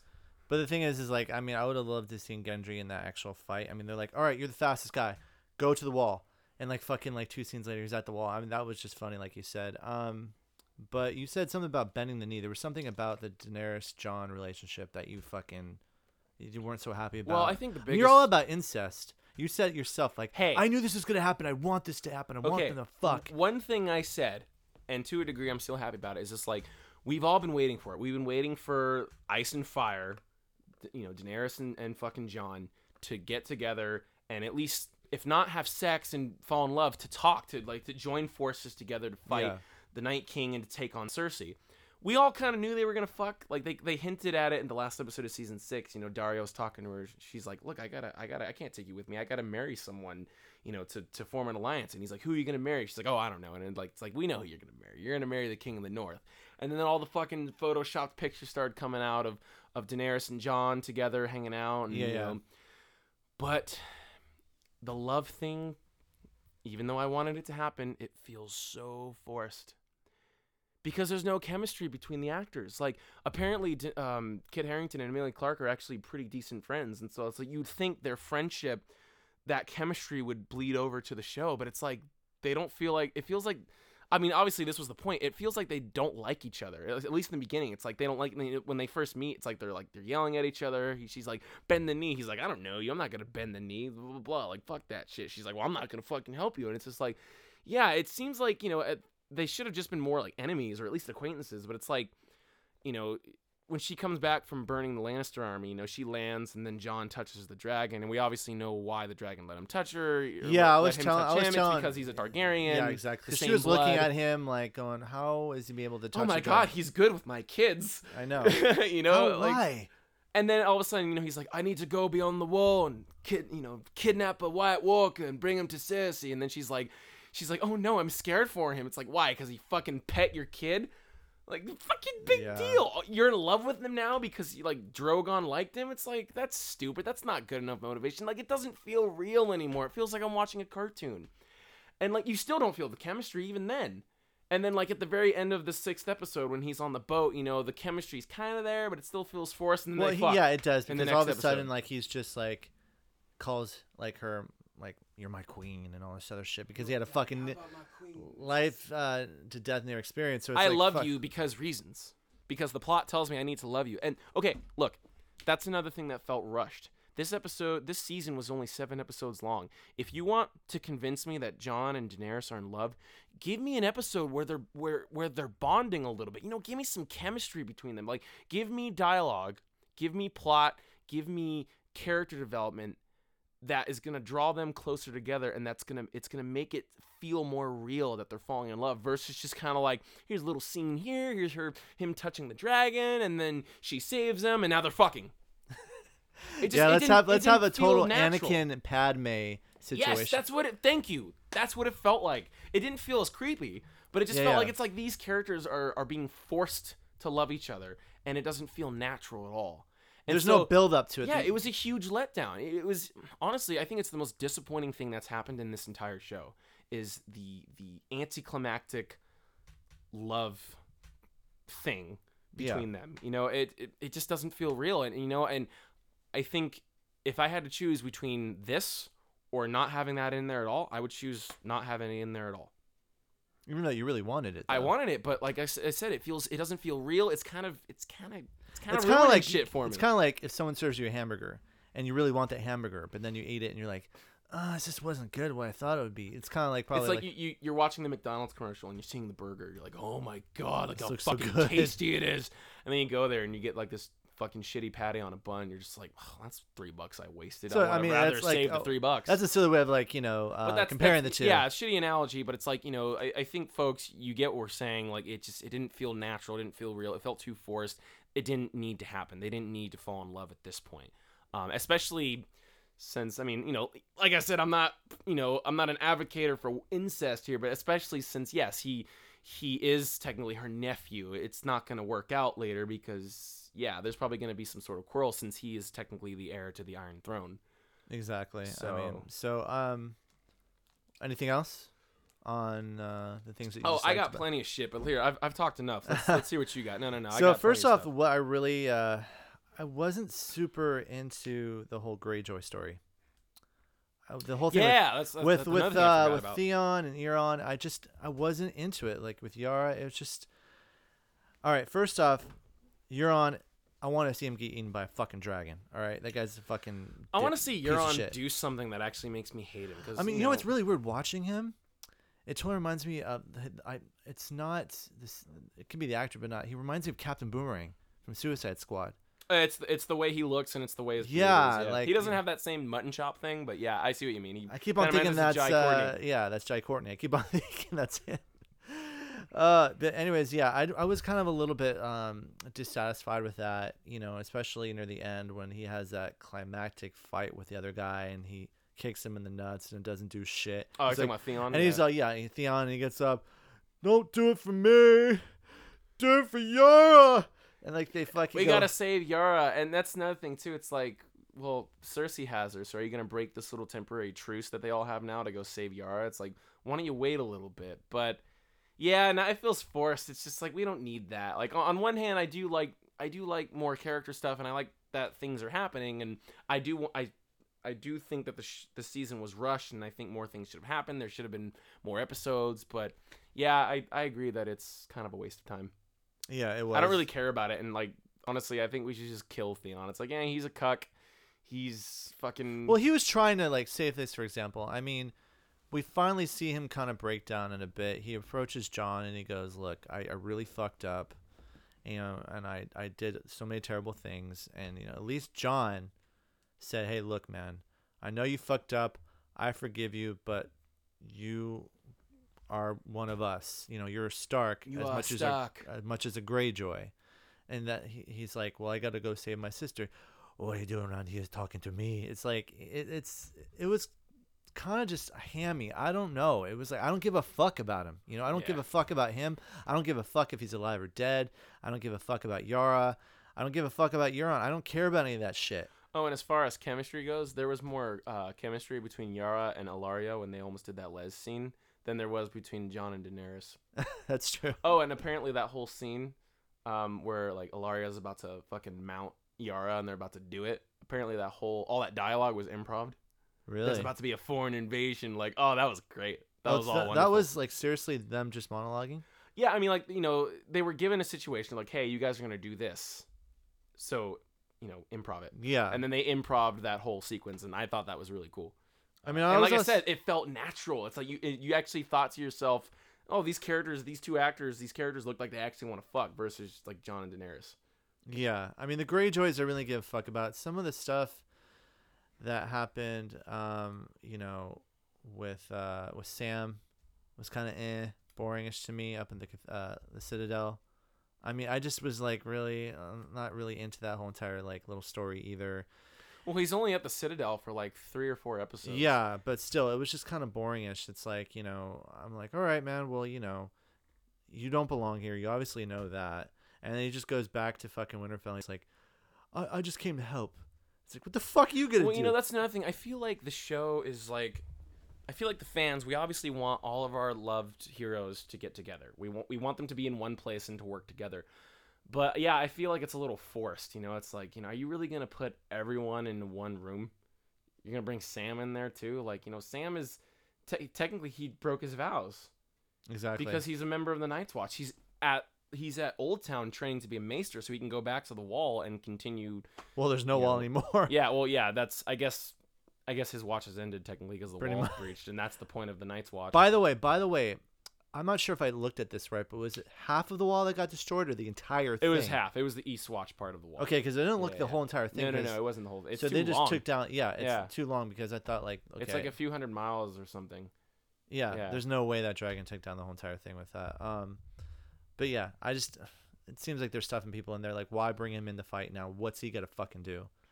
You know, Well, I guess he has a bunch of books on how to stop the Night King, but it's like yeah, but Bran. you already has, like- know. Bran has visions. Bran can see everything. Bran is like, you can, yeah. Br- Bran can technically just solve any problem ever because and he was a boring character throughout the entire series. If you really think about it, He's what? he was a, he was like a boring character throughout the entire kind series. of yeah he mean like you know there was all this build up that he was going to be the three-eyed raven that he was going to do all this stuff but you didn't quite know what the three-eyed raven was and let's talk about Bran for a second so i think i think his stuff is cool i, I really like that he Now he's visions and whatnot Yeah. and one thing i liked about season six a lot is we saw a little bit of the past we saw the Jon snow stuff we saw the stuff that happened in dorne we got to see that cool sword fight between um the morning the sword of the morning what was his name um uh, sir arthur Dayne we get to see him fight young Ned Stark, and that was cool. That whole sword fight sequence was cool. Um, and yeah, we get we for a split second we saw the Mad King Yeah. in season six. We you know, and but like they didn't really do a lot with that. He had a lot of he had you know a good amount of visions in in season six, and obviously the hold the door, the Hodor thing, you know that whole twist. But then in this, he didn't have like he didn't have a vision. Like I think the closest thing he had to a vision was that we kind of just see him go back to the Tower of Joy again, and you see uh, Lyanna Stark being like, "His name is Aegon Targaryen. Promise me, Ned. Don't tell Robert Blah blah blah. But like we already saw that. We saw that. The only thing that we didn't hear. Oh, we got. We also got to see Rhaegar for the first time. Yeah, a lot of people were actually uh, when some of my friends saw it, they thought it was uh, The guy who played Viserys. Viserys. It wasn't. I looked it up. I was know, like- I it was, was. like, oh wow, that's that's. it looks just like him. And it's I think that was the point. They want to make him look, you know, related. I was like, oh, that's that's clever. yeah, Um, but Rhaegar Targaryen. Yeah, I mean, we actually uh, fully got confirmation about that. I mean, we knew really. b- Well, you know, it's season. that's one thing I didn't like about season six. Is like you, you okay, you know that Jon Snow isn't uh, Eddard Stark's kid, but unless you know the theories, which everyone and their mother does, you don't quite know whose kid he is. Besides, it's like okay, he's Lyanna's kid, but who's the dad? And like I said, we all know, but it's like why didn't they just confirm it? If everyone and their mother knows R plus L equals J, why don't why didn't in the be- at the end of season six she just you know you actually hear her say the words his name is Aegon Targaryen. Don't tell Robert. Like, also when I watched that episode the second time, when I did my second run through of the whole series, I turned up my TV super fucking loud, and like they you still can't hear, it, but you like she's basically just like his name is, and then it's like ah, you said Aegon, haha, that's cool. I heard you say an A somewhere in there. Yeah, but it's like you know they just that's one that's another thing I didn't like about the last episode is they just show the same vision again, except this time you can hear her What's say? Aegon, and I was just like that's disappointing. He didn't have more visions. I wanted to see more stuff with the Mad King, man. I wanted to see maybe some more stuff about the Night King. Maybe you get a little a little not necessarily an origin, but you get like a little flashback to the Night King, maybe like you know taking over. You get to see a little bit of the Long Night, but like you didn't really get to see any visions. You didn't get to see any cool stuff. Branch just kind of is a creeper now. He's a he's a weird like Yeah, he's hippie like he's like an invert, dude. It's like he's just sits there and, and looks at fires and he and looks at trees.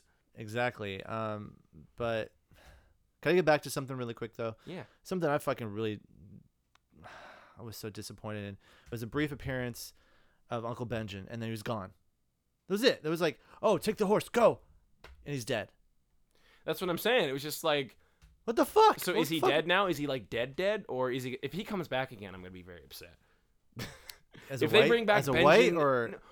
Oh no, it's just like as a regular person. Obviously, he's probably gonna be a White Walker, but if he comes back as like the half dead Cold Hands character again, I'm gonna be like, really?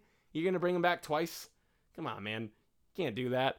Yeah, I don't know. Do you think about it, though? I mean, all right. Well, that was so- the only way to get Jon out of the situation because Jon. Was Yeah, of course, but they kind of just shoehorned it in. Yeah, It was like, all right, well, uh, why don't we get Uncle Benjen? Let's get him on a horse, knock off some people. just- Jon should have gotten on Rhaegal because we all know he's gonna ride one of the dragons. He should have gotten on a dragon and escaped. Maybe you know he's like, um, just go, go. But Jon, we need you on on. We need you to get on Drogon. Just go. And then maybe like when you know he, it seems like all's lost, he's about to get swarmed. Fucking uh, Rhaegal, the Green Dragon, comes in and fucking saves his ass and he jumps on it and flies away. And then maybe the Night King tries to throw a spear and then he misses this time. And like you know it it just would yeah it would have been a little better. And then that way we get to finally see Jon ride a dragon because we all know it's gonna happen. He's gonna ride a fucking dragon eventually. Um, well, they only have one more season to do it in like what six episodes? uh, I think it's supposed to be the same amount. It's gonna be seven, but maybe- they're gonna be a little six. longer. Yeah, they're gonna be each be about they said feature length, so that that's like an hour and a half or more. Yeah, yeah. Um, we're gonna see it. We definitely are, but Well, of course. I know. I it's just like the rushed feeling of everything. Uh, the Benjen thing. I, I fucking don't even know why he was shoehorned in there. They pretty much just threw him in just to get him out, and that was it. It was like, dude, what the fuck? Like, Yeah. how did he fucking know that he was there too? Was Yeah. he spying on the Uh, entire no, time? No, I mean like he probably you know since Benjen is like technically undead himself, he probably can sense where the White Walkers are since he's kind of like half a one.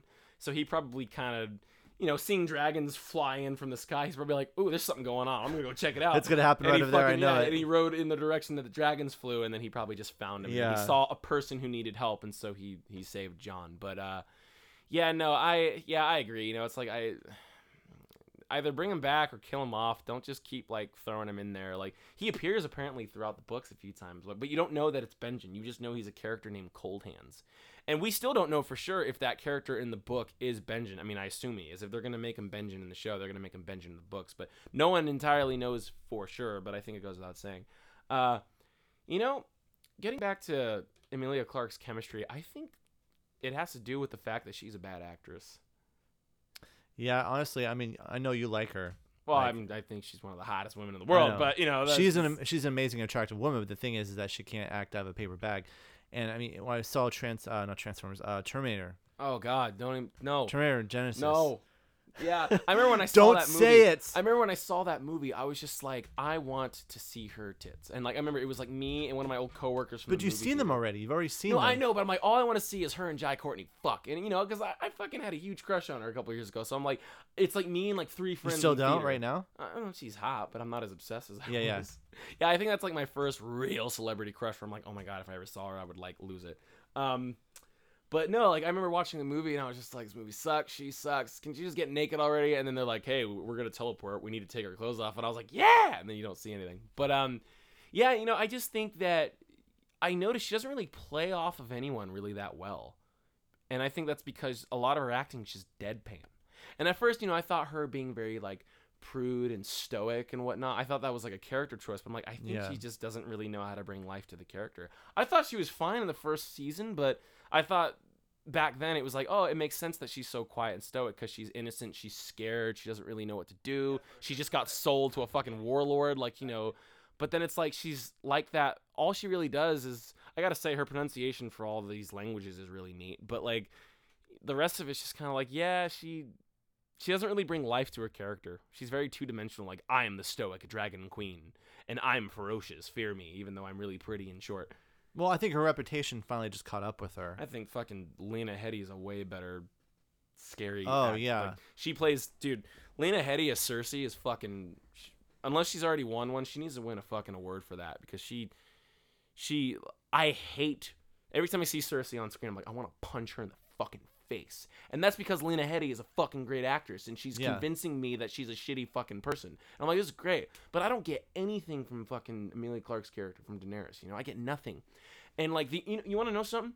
The only person I felt she had chemistry with was Jorah. Really? Every time I see them on screen together, I'm like, you know, I feel that there's a lot of chemistry here, and I think that has to do with Jorah playing up the whole "I love you, Daenerys." You know, I, I think that's Well, yeah, that's because he died him. for her. He'd do anything But for it's her. like she she has that face of longing when she sees him. Like she looks at him like as if you know she's like, "Oh my God, my love, I miss you." But when she's looking at Jon, I'm not really feeling it. You No. I mean it's like think about it like this.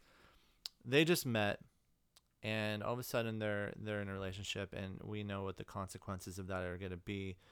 Um, but yeah, I mean Lena Headey is a really menacing villain. I mean to me we're, we're talking about uh Oh, defenders. yeah, she she threatened. To we we're talking about defenders last episode. Just imagine if she was took Sigourney Weaver's place. Oh, she'd be great. Did you see her as uh as Mama in fucking uh, Uh, Judge Dredd? yeah, Dredd. Dude, oh yeah, that was great. yeah, she is, and um, she was also good in 300 too. She's great in everything because she knows how to act. Yeah. So um, there were scenes though when she was actually saying, okay, she she had the, her talk with uh, Tyrion, which I thought was an amazing scene. A very emotional. Yeah, it was it was nice to see them talk. There was a lot of uh, unfinished business that had to be addressed.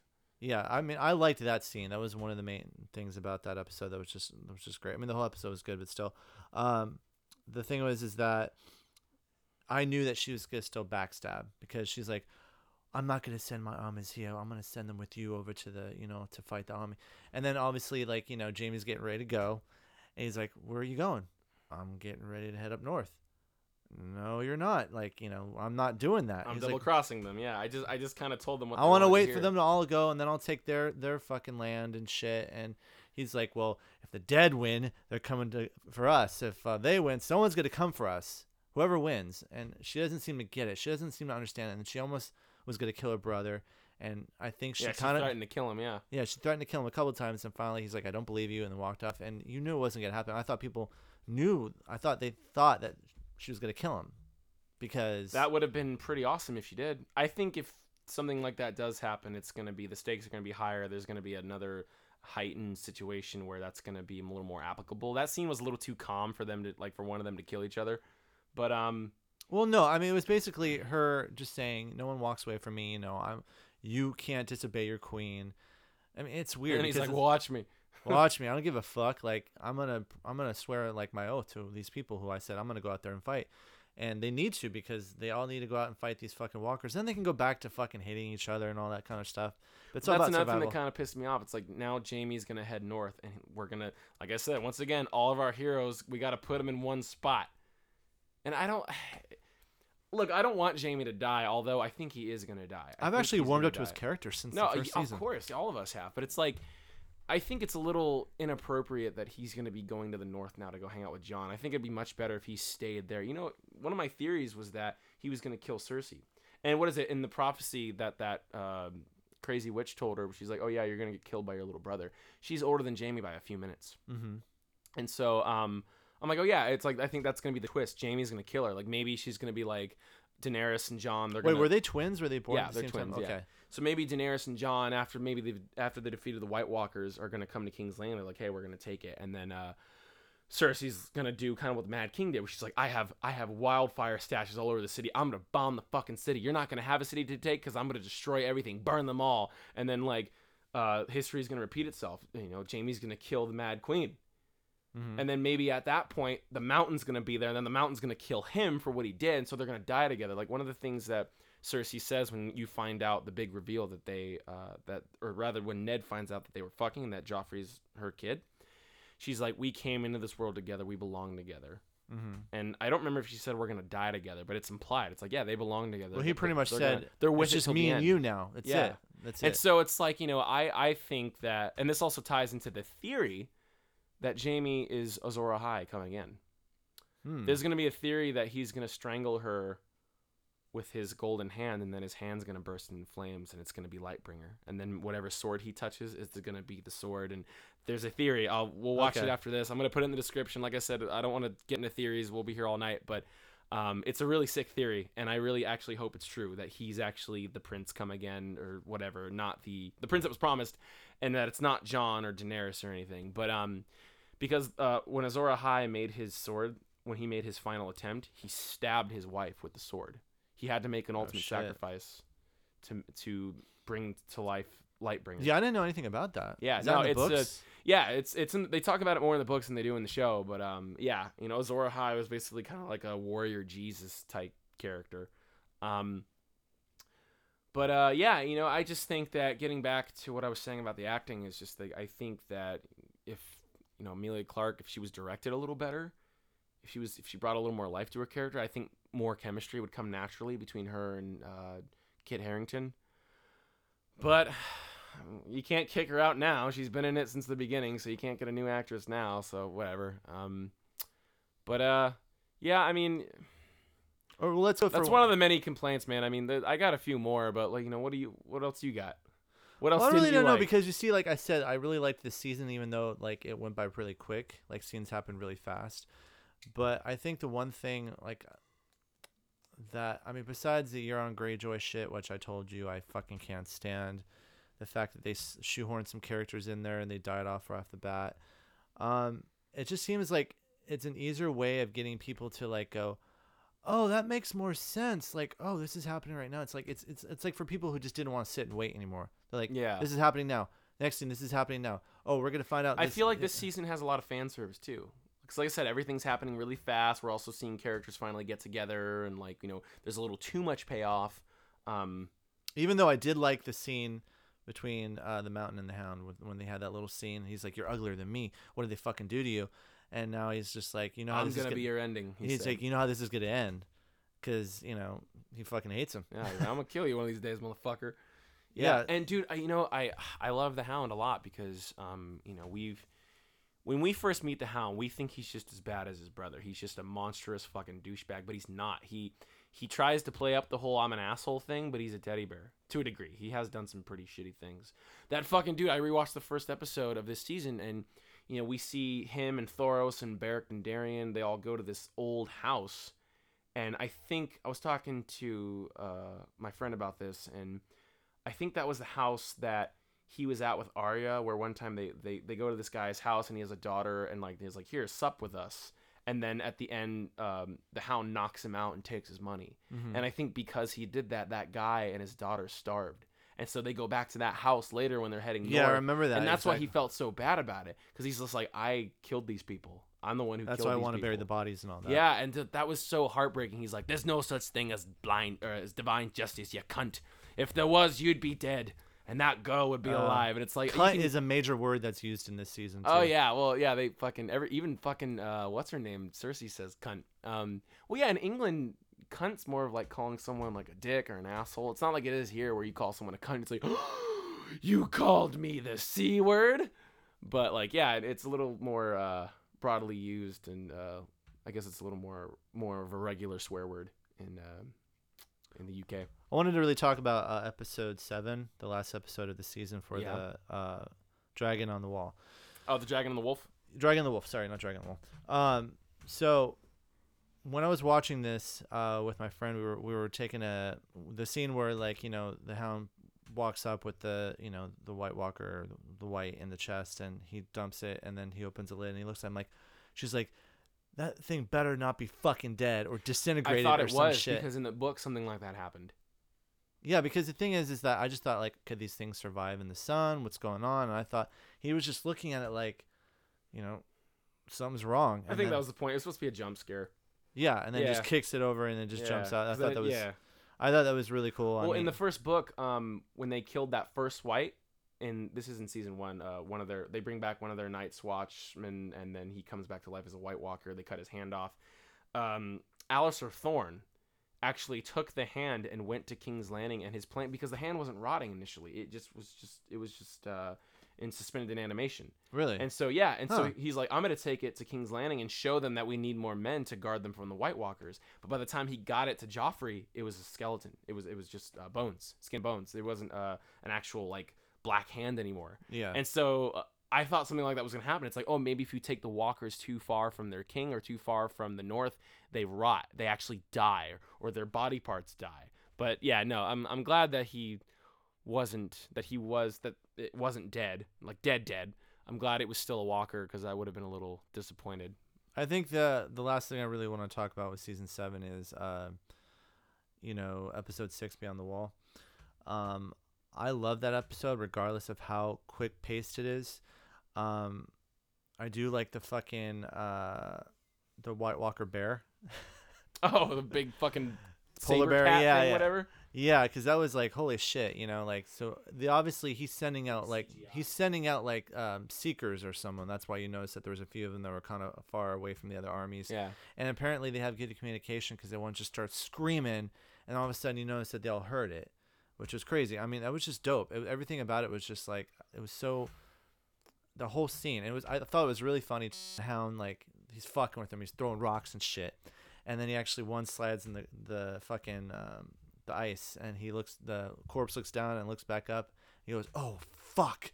And then they're all. I like when he threw a rock at him and he knocked the, The fucking. Walker's jaw off. Like that was funny. And like I said, humor. There's humor in it. Yeah. There's and it, and it's oh, it was that was no, and they're all getting they're all getting their battle positions. You know, the guy has his flaming fucking and then Jedi you know he, sword. he he lights his lightsaber. Yeah, yeah, you know. That was really cool. And then I just remember because he was using uh, Gendry's uh, mallet hammer thing Yeah. as a weapon. And there's just seeing that it's really quick though because they're approaching him. He's just like, "Fuck it!" he just starts like, oh, fuck it. yeah, exactly, just beating the shit out of them. But yeah, no, I I saw the dragons coming and all that stuff, and and you know I just, but actually they did make a point though that if you kill the Night's King, they're all dead. So that is the weakness. So if you kill him, Well, you know what I you know what would have been sick if this happened? Um and this would have been another little uh I guess uh this would have made you uh I guess clench in your seat a little more as if um maybe like Jon Snow walks like he like he, he calls him out. He calls out the Night King. He's like, "I want to fight you. We should fight right now." Because it looked like that because they were all surrounded Yeah. like it was a ring. And then B- Beric said, "They will all die if you kill him." And I thought at that point Jon was gonna go, "I'll challenge you to single combat" or something. I would have been like, "Let's fucking do it." And then maybe the Night King and him start fighting, and then he almost kills Jon. Maybe he got he has Jon on his back, and then you hear the and the dragons come in, and the rest of the scene happens. But um, well, do you think if he dies, the entire army will die? yeah, because he turned all of them. Because Okay. because they they set that up. There was that one Walker who had like you know six or seven of his own little. I know, but he with him. died. But I'm saying, so did he turn those ones into Well, whites? Yeah, I think the I think the safe bet is that that Walker you see because remember in season six you see a you see one of the first men tied to a tree and then he turns into a White Walker when they stab him with the dragon glass. I think that that's supposed to be the Night King. Um, everyone on the internet and I guess even the uh, the show creators are like, oh yeah, no, that's the Night King. We're watching. That's you see the Night King get created right there, and so yeah, I think that you know if you kill the Night King, then all of them are gonna die. So like I said, I think there's gonna be a showdown because fire can't kill them.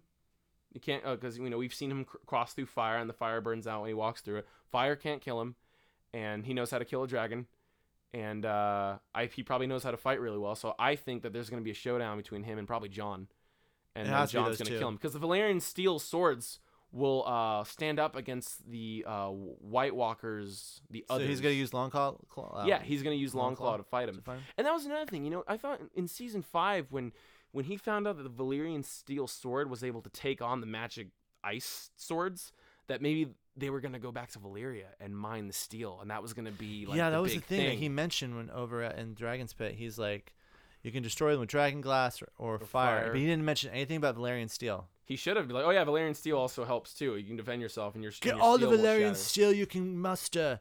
Bring it back to us, and we can mold it well into that's weapons. that's the big thing and you know like i this show has a theme of setting things back the way they were. For instance, we're, the Targaryens are coming back, right? We're getting we're getting the three heads to the dragon, although one of the dragons did die. Well, Viserion's dead, but yeah, Yeah.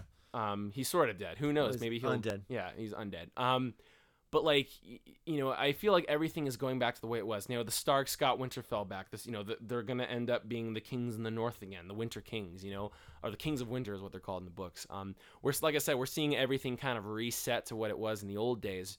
So I thought to myself, okay, so Valyrian steel can take on White Walker weapons. So they're gonna go back to Valyria, and they're gonna bring Valyria back to the way it was, because Valyria was basically like the Roman Empire back in the old days, and then the Doom of Valyria happened, which was basically like a volcano, like a the, the, the floor, the ground burst into flames, volcano shit shot up and destroyed the entire city or the country, whatever. But um, yeah, you know, like I thought, like oh, they're gonna go to Valyria, they're gonna mine the steel, because Valyrian steel is really, really rare. There's only like a handful of swords left, and there's only like a handful of smiths who can actually um, bend the steel, because the steel in the books is magical. It's like magical steel. Yeah. You know, there's spells and shit woven into it. Um, so I'm like, oh, maybe Gendry's gonna learn how, and that's why Gendry's coming back. He's also gonna we're bringing back the Baratheons, and he's gonna probably get Storm's End, but we're also he's gonna maybe start forging the uh, Valyrian steel weapons, and then he's gonna teach others, and you know, like I said, we're gonna set things back to the way it was, sort of. But they didn't do that, and I was a little disappointed.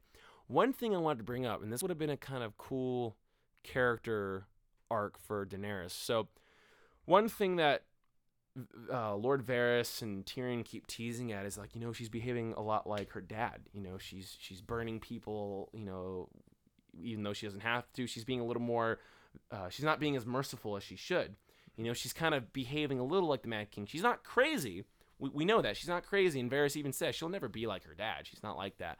But what I think should have happened is when that big meeting happened. A dragon pit. Yeah, she shouldn't have sat down. She should have been like, all my enemies are in this spot. I'm not going to sit here and parlay. I'm going to kill them all right now and then take the throne. And maybe she like rides down and then they're like, oh, she's going to come down from a dragon. And then Jon's like, she's not coming down from the dragon. And then she says something like, move aside. I'm going to end this once and for all. And then she maybe tries to kill them. And then Jon's like, you can't do this. We have to work together. And then she's like, if I kill them now, this is over and we can focus on this one war instead of the two.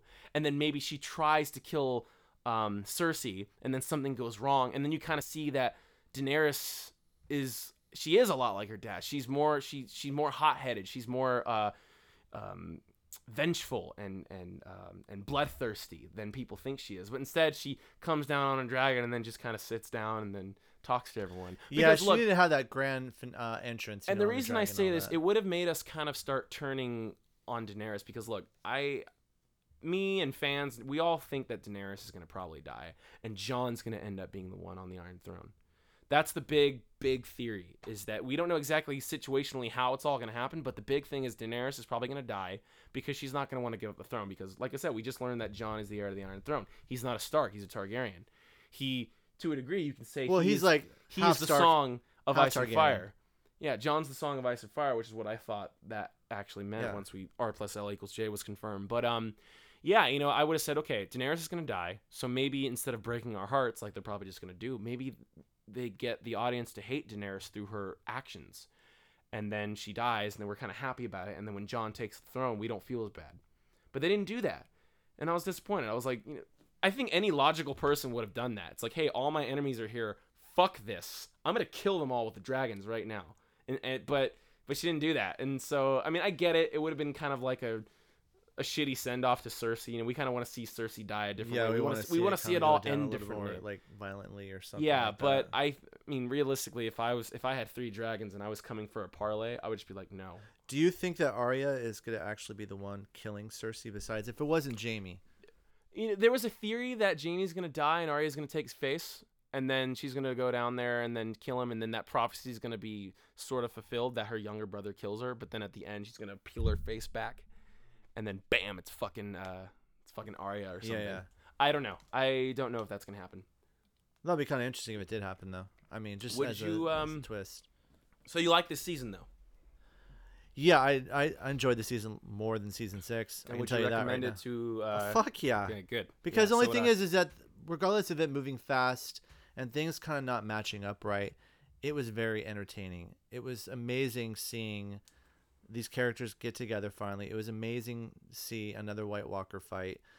It was just fucking amazing. That's that's the word I'm gonna say. Amazing the entire time because and it there's, was. and there's other things we can nitpick at, but we won't go into it because in the end, this was a pretty good season. And like I said, it was better than the last one. It had its flaws, but it was a much better season than the last one. And I look forward to season eight.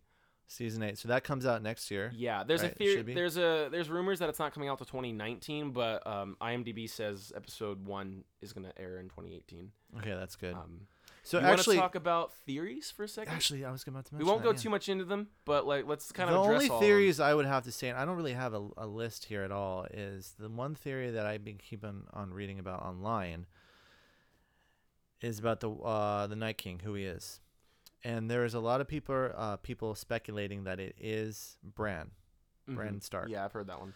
Uh, for reasons for because Brandon has abilities to obviously time travel or go back and see things in the past, and uh, he And had, to warg into people. and you know? warg into people, and he was probably responsible for building the wall.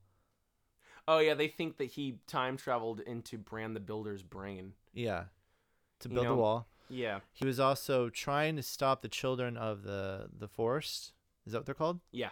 Because they were the ones that created the Night's King. Uh, something along the lines of trying to stop that from happening. Yeah, he but goes he in warps time into the guy's he- body, yeah. and then it was too late. He was stuck because he went by. Because the uh, the old Three Eye Raven said, if you go way back, He You'll said if you spend too much time in the past, you will get lost in the past. Yeah. No, yeah. You know, I I heard the if you look at the face too, the face kind of looks like Bran's a Eh, little bit, sort of. a little bit. Yeah. Um, it's funny. The do you remember Batman Begins? Obviously. remember Joe Chill, Yeah, the guy who killed. Uh, that's that actor is the Night King. Really. The guy who killed Bruce's parents. I didn't know that's- that's that. Night King. I forgot his name, but Did uh, you yeah. notice though that his face looks like more like shit? Like no, like this season, like okay, uh, uh, shit in terms of its quality or like he yeah, looks because you remember, like, okay, we were talking about uh the first fight that they had, they all had together. Uh, what was the episode called?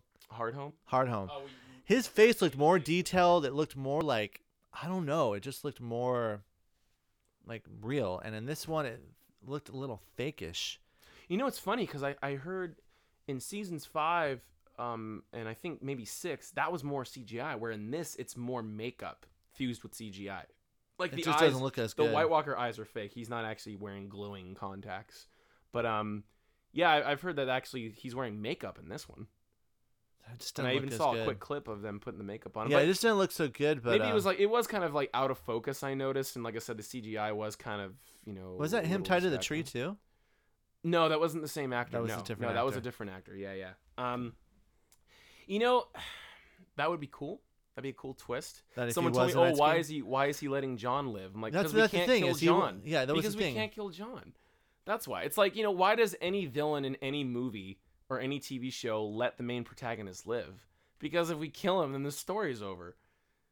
You know, I, I think if Bran knew who Jon was, he wouldn't be doing all this shit in the first place. He'd probably be like, "Hey, Jon, I know I'm a zombie, but it's me, Bran. I got a bunch of exposition I want to deliver to you and tell you what the fuck's going on." He wouldn't be sitting There's there. a reason why I want people dead. Yeah, no, it's like I- I don't believe at all that he's the Night King. I, I don't buy it for a second. And people were like, "Oh, but but the time travel's been getting set up. Oh, the whole Hodor Hodor thing." I'm like, that was one situation. And what is it? There's a theory that the um the Hodor like hold the door, hold the door is a setup to the Mad King saying, "Burn them all, burn them all, burn them all," because apparently they think that maybe Bran's going to travel back in time again and he's going to be looking at King Aerys II.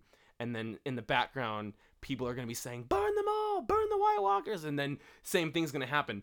Aerys is going to fucking fall down and say, burn them all, burn them all. But there's there's too much stuff in the books that actually tell the story that Aerys slowly lost his mind. And Aerys was still able to have conversations and talk to people, but he he was burning everyone. Now, it's it's all bullshit. It's all bullshit. None of those theories are true because they haven't set it up enough. There hasn't there's not enough evidence to support it and it's too contradictory. Mm-hmm. You know, um I know. I mean, there might be theories. theories that there might be theories that he is Bran the Builder, but I think what is it? They talk about this in, in the book, in the the World of Ice and Fire book, that the the White Walkers came to be, and that right before the big long night, before the big the first battle between the White Walkers and the First Men, before that happened, they built the wall to keep them out because like okay, they're really hard to defeat. We gotta we gotta stop them from getting through somehow. How are we gonna do it? Oh, let's make a magical wall out of ice. Okay, it'll keep them from getting past the wall. And then once they built the wall, they finished the battle. They finished the long night. They wiped out the White Walkers, so they thought, and then it was over.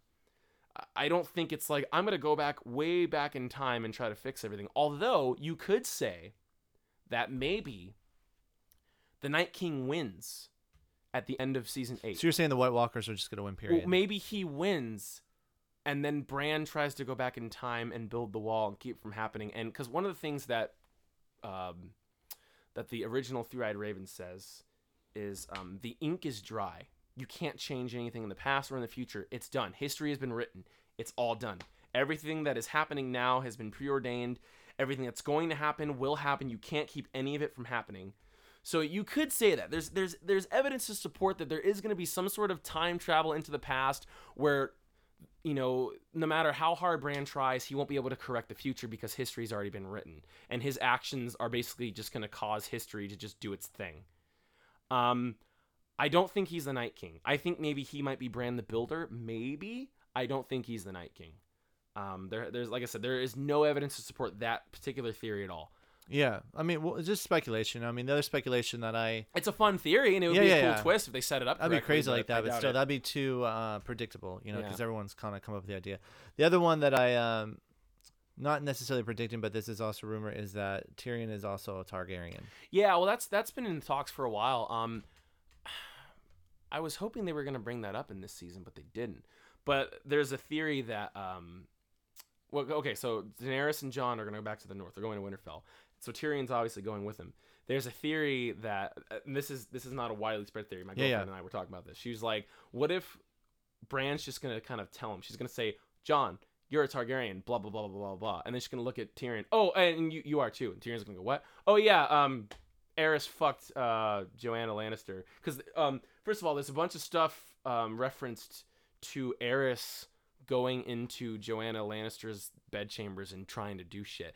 They never confirm that he fucks her, but throughout the stories, um, you know, there's all these stories in the books where it's like, oh yeah, Aerys had his eye on uh, Tywin's wife, and you know, there was a couple moments where he actually tried to bed her, but it didn't work. So maybe Tyrion's like a rape baby or something. I mean, they're saying things like, okay, so you know, because he was kind of chill with the dragons when they were smaller. yeah. Um. Also. Oh, when they were chained up, yeah, he was able to set them free. Yeah, so far we've seen the only ones who are able to survive and actually touch the dragons have been uh, Tyrion when he set them free, and Jon when he pet him. Exactly. That's Yeah. that's the theory people come up. Also, the fact that Tywin hated Tyrion. He and he did say, "You're no I son of mine." well, he said that, but he's like, I can never prove you're my son. yeah. He said that in I think season two. Um, he had a really he had a or he, no, he said I can never prove that you aren't my son. Excuse me. he just had a huge disdain disdain for him. Yeah, you know, well, and- it's like it's obvious why because you know he, I know, I know, but that, yeah. there's like people can read into it and go, "Oh, it probably means that that's not because his he son." yeah because he knows he's like I think you're a rape baby. Well, because you know check this out in in the book, uh, Tyrion looks different. He has one green eye, but he has a black eye, and the Tiger Targaryens were known for having dark eyes or purple, dark violet eyes. So I mean, it's kind of weird that, he's probably like half and half. Like, yeah, but they've got the best of both worlds. they've addressed it more they've addressed more of the r plus l equals j thing than they have the tyrion being a targaryen thing. But like i said they might bring it up as like kind of like an anticlimactic reveal to kind of add some humor to it. Oh you're a targaryen too. Oh yeah. Anyways and then it's kind of like let's move on because we don't need to get into it. They're like, like i said when they reveal it it might be kind of funny but uh yeah i've heard about that. Um I actually was behind that for the longest time, but now since they haven't been setting it up, I'm not so much. But they might in the next season. Um, I did. I also mentioned that there's the theory that um, Jamie Lannister is Azor Ahai come again, um, which is Is like- that is it? Are these yours theories? no? That's the internet theory that uh, he's Okay. Yeah, no, that's not my. I like I said, the only theory I had was that when they bring it up that Ty- Tyrion's a Targaryen, they're, they're gonna bring it up really quick and just kind of like a throwaway line. But Yeah, yeah. no, the the uh, another internet theory is that yeah, Jamie is Azor Ahai. Um, what is it? And one of the things they talked about when they were talking about it is they in season three, I think, you see Jojen and he's like, when the end comes, you'll know. And then Bran's like, how will you know? And you see Jojen having a vision and his hands on fire, and he's like, you'll know. And it's like, oh, That's cool. maybe that's like Jamie's hand is gonna burst into flames, and like you know, ah, it's it's like I said, I'm gonna I'm gonna post the theory. We'll watch it later. You're gonna like it. It's really cool. Do you actually really quickly want me to read you some of the theories that uh, fans have posted online of what they think is going to happen besides the ones that we just discussed? Sure, yeah. Um, Tyrion made a deal with Cersei and will betray Daenerys. That's another theory. Uh, One Oh. here is that Arya will become Littlefinger. That's another theory. Oh yeah. Oh fucking yeah. That's that sounds believable. Yeah, yeah. Uh, obviously, Bran is the Night's King and he built the wall, blah, blah, yada. Uh, let's see. Um, Jamie, what you said will kill Cersei. Yeah. That's, that was that's a That's most likely gonna happen. Yeah. and John or Daenerys is the prince or princess who was promised. Yeah. Azor Ahai. Yeah. Yeah. Yeah. I mean, uh, maybe. And here's one that's really weird. What if Sam is the one telling this whole story? Uh, But there's no one really narrating it. yeah, don't there's no narration. It's like you know. No, I, I don't think that's true. Oh, what is it? Someone there was a Kit Harington talked about this in an interview that maybe this entire story is a house dog having a dream. Like, okay, Ghost Are is having a fucking kidding me? Ghost is having a dream that he is a direwolf and all these things are taking place. But then when Ghost wakes up, he's a small dog in a in, in modern day house England. Oh and it's a dog having a fucking God. dream. It's not. It's not. I know, but that But- wouldn't that piss so many people off? Oh, and that's another thing. Where the fuck was fucking Ghost? You saw him once. That yeah. was it. Well, no, you don't see him in the season at all. That was Nymeria. That Oh, was, Nymeria, yeah, that's yeah. right, yeah, But uh, I, I, I thought to myself, did he die in the last season? Because you also don't see after Jon comes back to life, you don't see Ghost for the rest of season six. But apparently, they had actually shot scenes with Ghost and Jon, but the scenes didn't fit or whatever, or like the pacing was off, so they cut the scene. So we know Ghost is alive. But I was really upset. I was like, like the direwolves are supposed to be more companions versus just like, oh, this is my dog. You know, um, That's my pooch. well, yeah, the the the, the direwolves are supposed to be kind of what the dragons are to Daenerys. Like they're like they're they're companions. They're like uh, the direwolves are supposed to be kind of like the spirit animals of their owner. You know, um, one of the things that uh, Catelyn Stark says in the books is she she tells uh, Robb, she's like, keep Grey-Worm close. He's more than just a pet. He is the other part of you. And so yeah, every time Robb had court, or every time he went anywhere, Grey-Worm was right by his side. Grey-Worm also fought in all the battles with him. So I'm like to myself, like, why isn't uh, fucking Ghost with Jon at all times? Yeah, it was kind of really uh, Yeah. surprising that he wasn't even at all in the season, like you said. I mean, just because like how close they are. Yeah, You know, it's like a dog and its master. It's like where the fuck did he Yeah. go? There's this really cute sequence, real quick, and um, I think it's the first book. It's after Jeor Mormont gives him Longclaw, and he's like, you know, oh, I, I had the hilts carved in the, you know, in the in the image of your dog, because you know, you're, Yeah, yeah. you're a Stark and you're the White Wolf, blah blah blah. And then he he has the sword and he goes, look, Ghost, it's you. Ghost sniffs it and licks it. Oh like, my God. it's really fucking cute. But uh, anyways, That's so sorry. childish. It's it's really cute. I hugged my dog after I read that. I was like, oh, Oh, wow. it's a little doggy. I bet you cried too. Uh, just a little bit. I cried inside. Um, Tears of joy. So yeah, just uh, I mean, is there anything else that you wanted to talk about season seven, or anything about predictions, or how? Well, like I said, you know, there's a million theories. We won't go into all of them. We, you know, we'll, we just mentioned the ones that we already did. But I think those are the most major ones Yeah, that everyone's talking because there's a bunch about. of stupid ones which we won't get into. But yeah, you know, so I mean, it's just like when the next season happens, which is the last one, then we're all gonna get our fucking questions answered. You know, it's I want my books. I want my fucking books because, like I said, things felt too rushed. I feel like whatever we watch, these the, the last season that we're gonna watch might feel just as rushed, if not more. Who knows? So in that case, I want the books, and I uh, I'm not gonna call it on fucking George R. R. Martin here. I don't want you to rush them because they'll suck. But it's like, just just I want the books. I'm just saying that's what I want. I want the fucking books. I want to read the goddamn rest of the books. it's kind of weird though because like the show's ending, but then the books are still happening. So those, Yeah, those- dude, fucking. that's what is weird to At me. this rate, man, fucking book seven isn't gonna come out probably for like the next five or six years. If he's still alive. You know, did you see that interview we said? He's like, I say fuck you to those people who think I'm gonna die. I Wow. loved it because, like, what is it? There was like this huge rumor going around the internet that he was in bad health, and he's like, "No, I'm not. Fuck you. You call me fat motherfucker." I thought that was funny. That was really funny. But, so uh, yeah, no, I mean, season seven to me was great. Rushed a bit. Some things kind of pissed me off, but better than season six. I think we're finally getting to the end. I'm fucking pumped. I'm stoked. Let's fucking see this war with the fucking White Walkers. Let's see Jon versus Night King. Let's Reg- see. regardless of how they do it, l- the next season's gonna be fucking tits on. Yeah, and let's see uh, the reaction from Daenerys and Jon when they actually find out they're related. Yeah, I know, right? Because hey, that's your aunt. But incest doesn't Ah, who matter. cares? She's got Incest a fucking, just fucking She's got a happens. golden pussy. Yeah. so yeah, no, I mean, uh, closing up for me, um, Game of Thrones, I fucking love it. Uh, we'll talk more about it, I'm sure, the more episodes that we actually uh, are going to be coming out with, because these things just keep on happening. You know, Game of Mm. Thrones is not going to die, even though the next season's the last one. It's going to live in everyone's hearts forever. It's it's like Star Wars to a lot of people too. It's like, and I'm I'm I bet you a hundred bucks, man. Even though if you have the hundred bucks to give me your poor shit, um, I- it's, it's my it's my my prostitute money. I gotta go sell my ass some more in Santa Rosa. Avenue. regardless of uh, Game of Thrones ending, there's gonna be spin-off shows. Yeah, they've already talked about the Adventures of Dunk and Egg. Uh, that's a comic series which I have it right here. It's actually pretty good.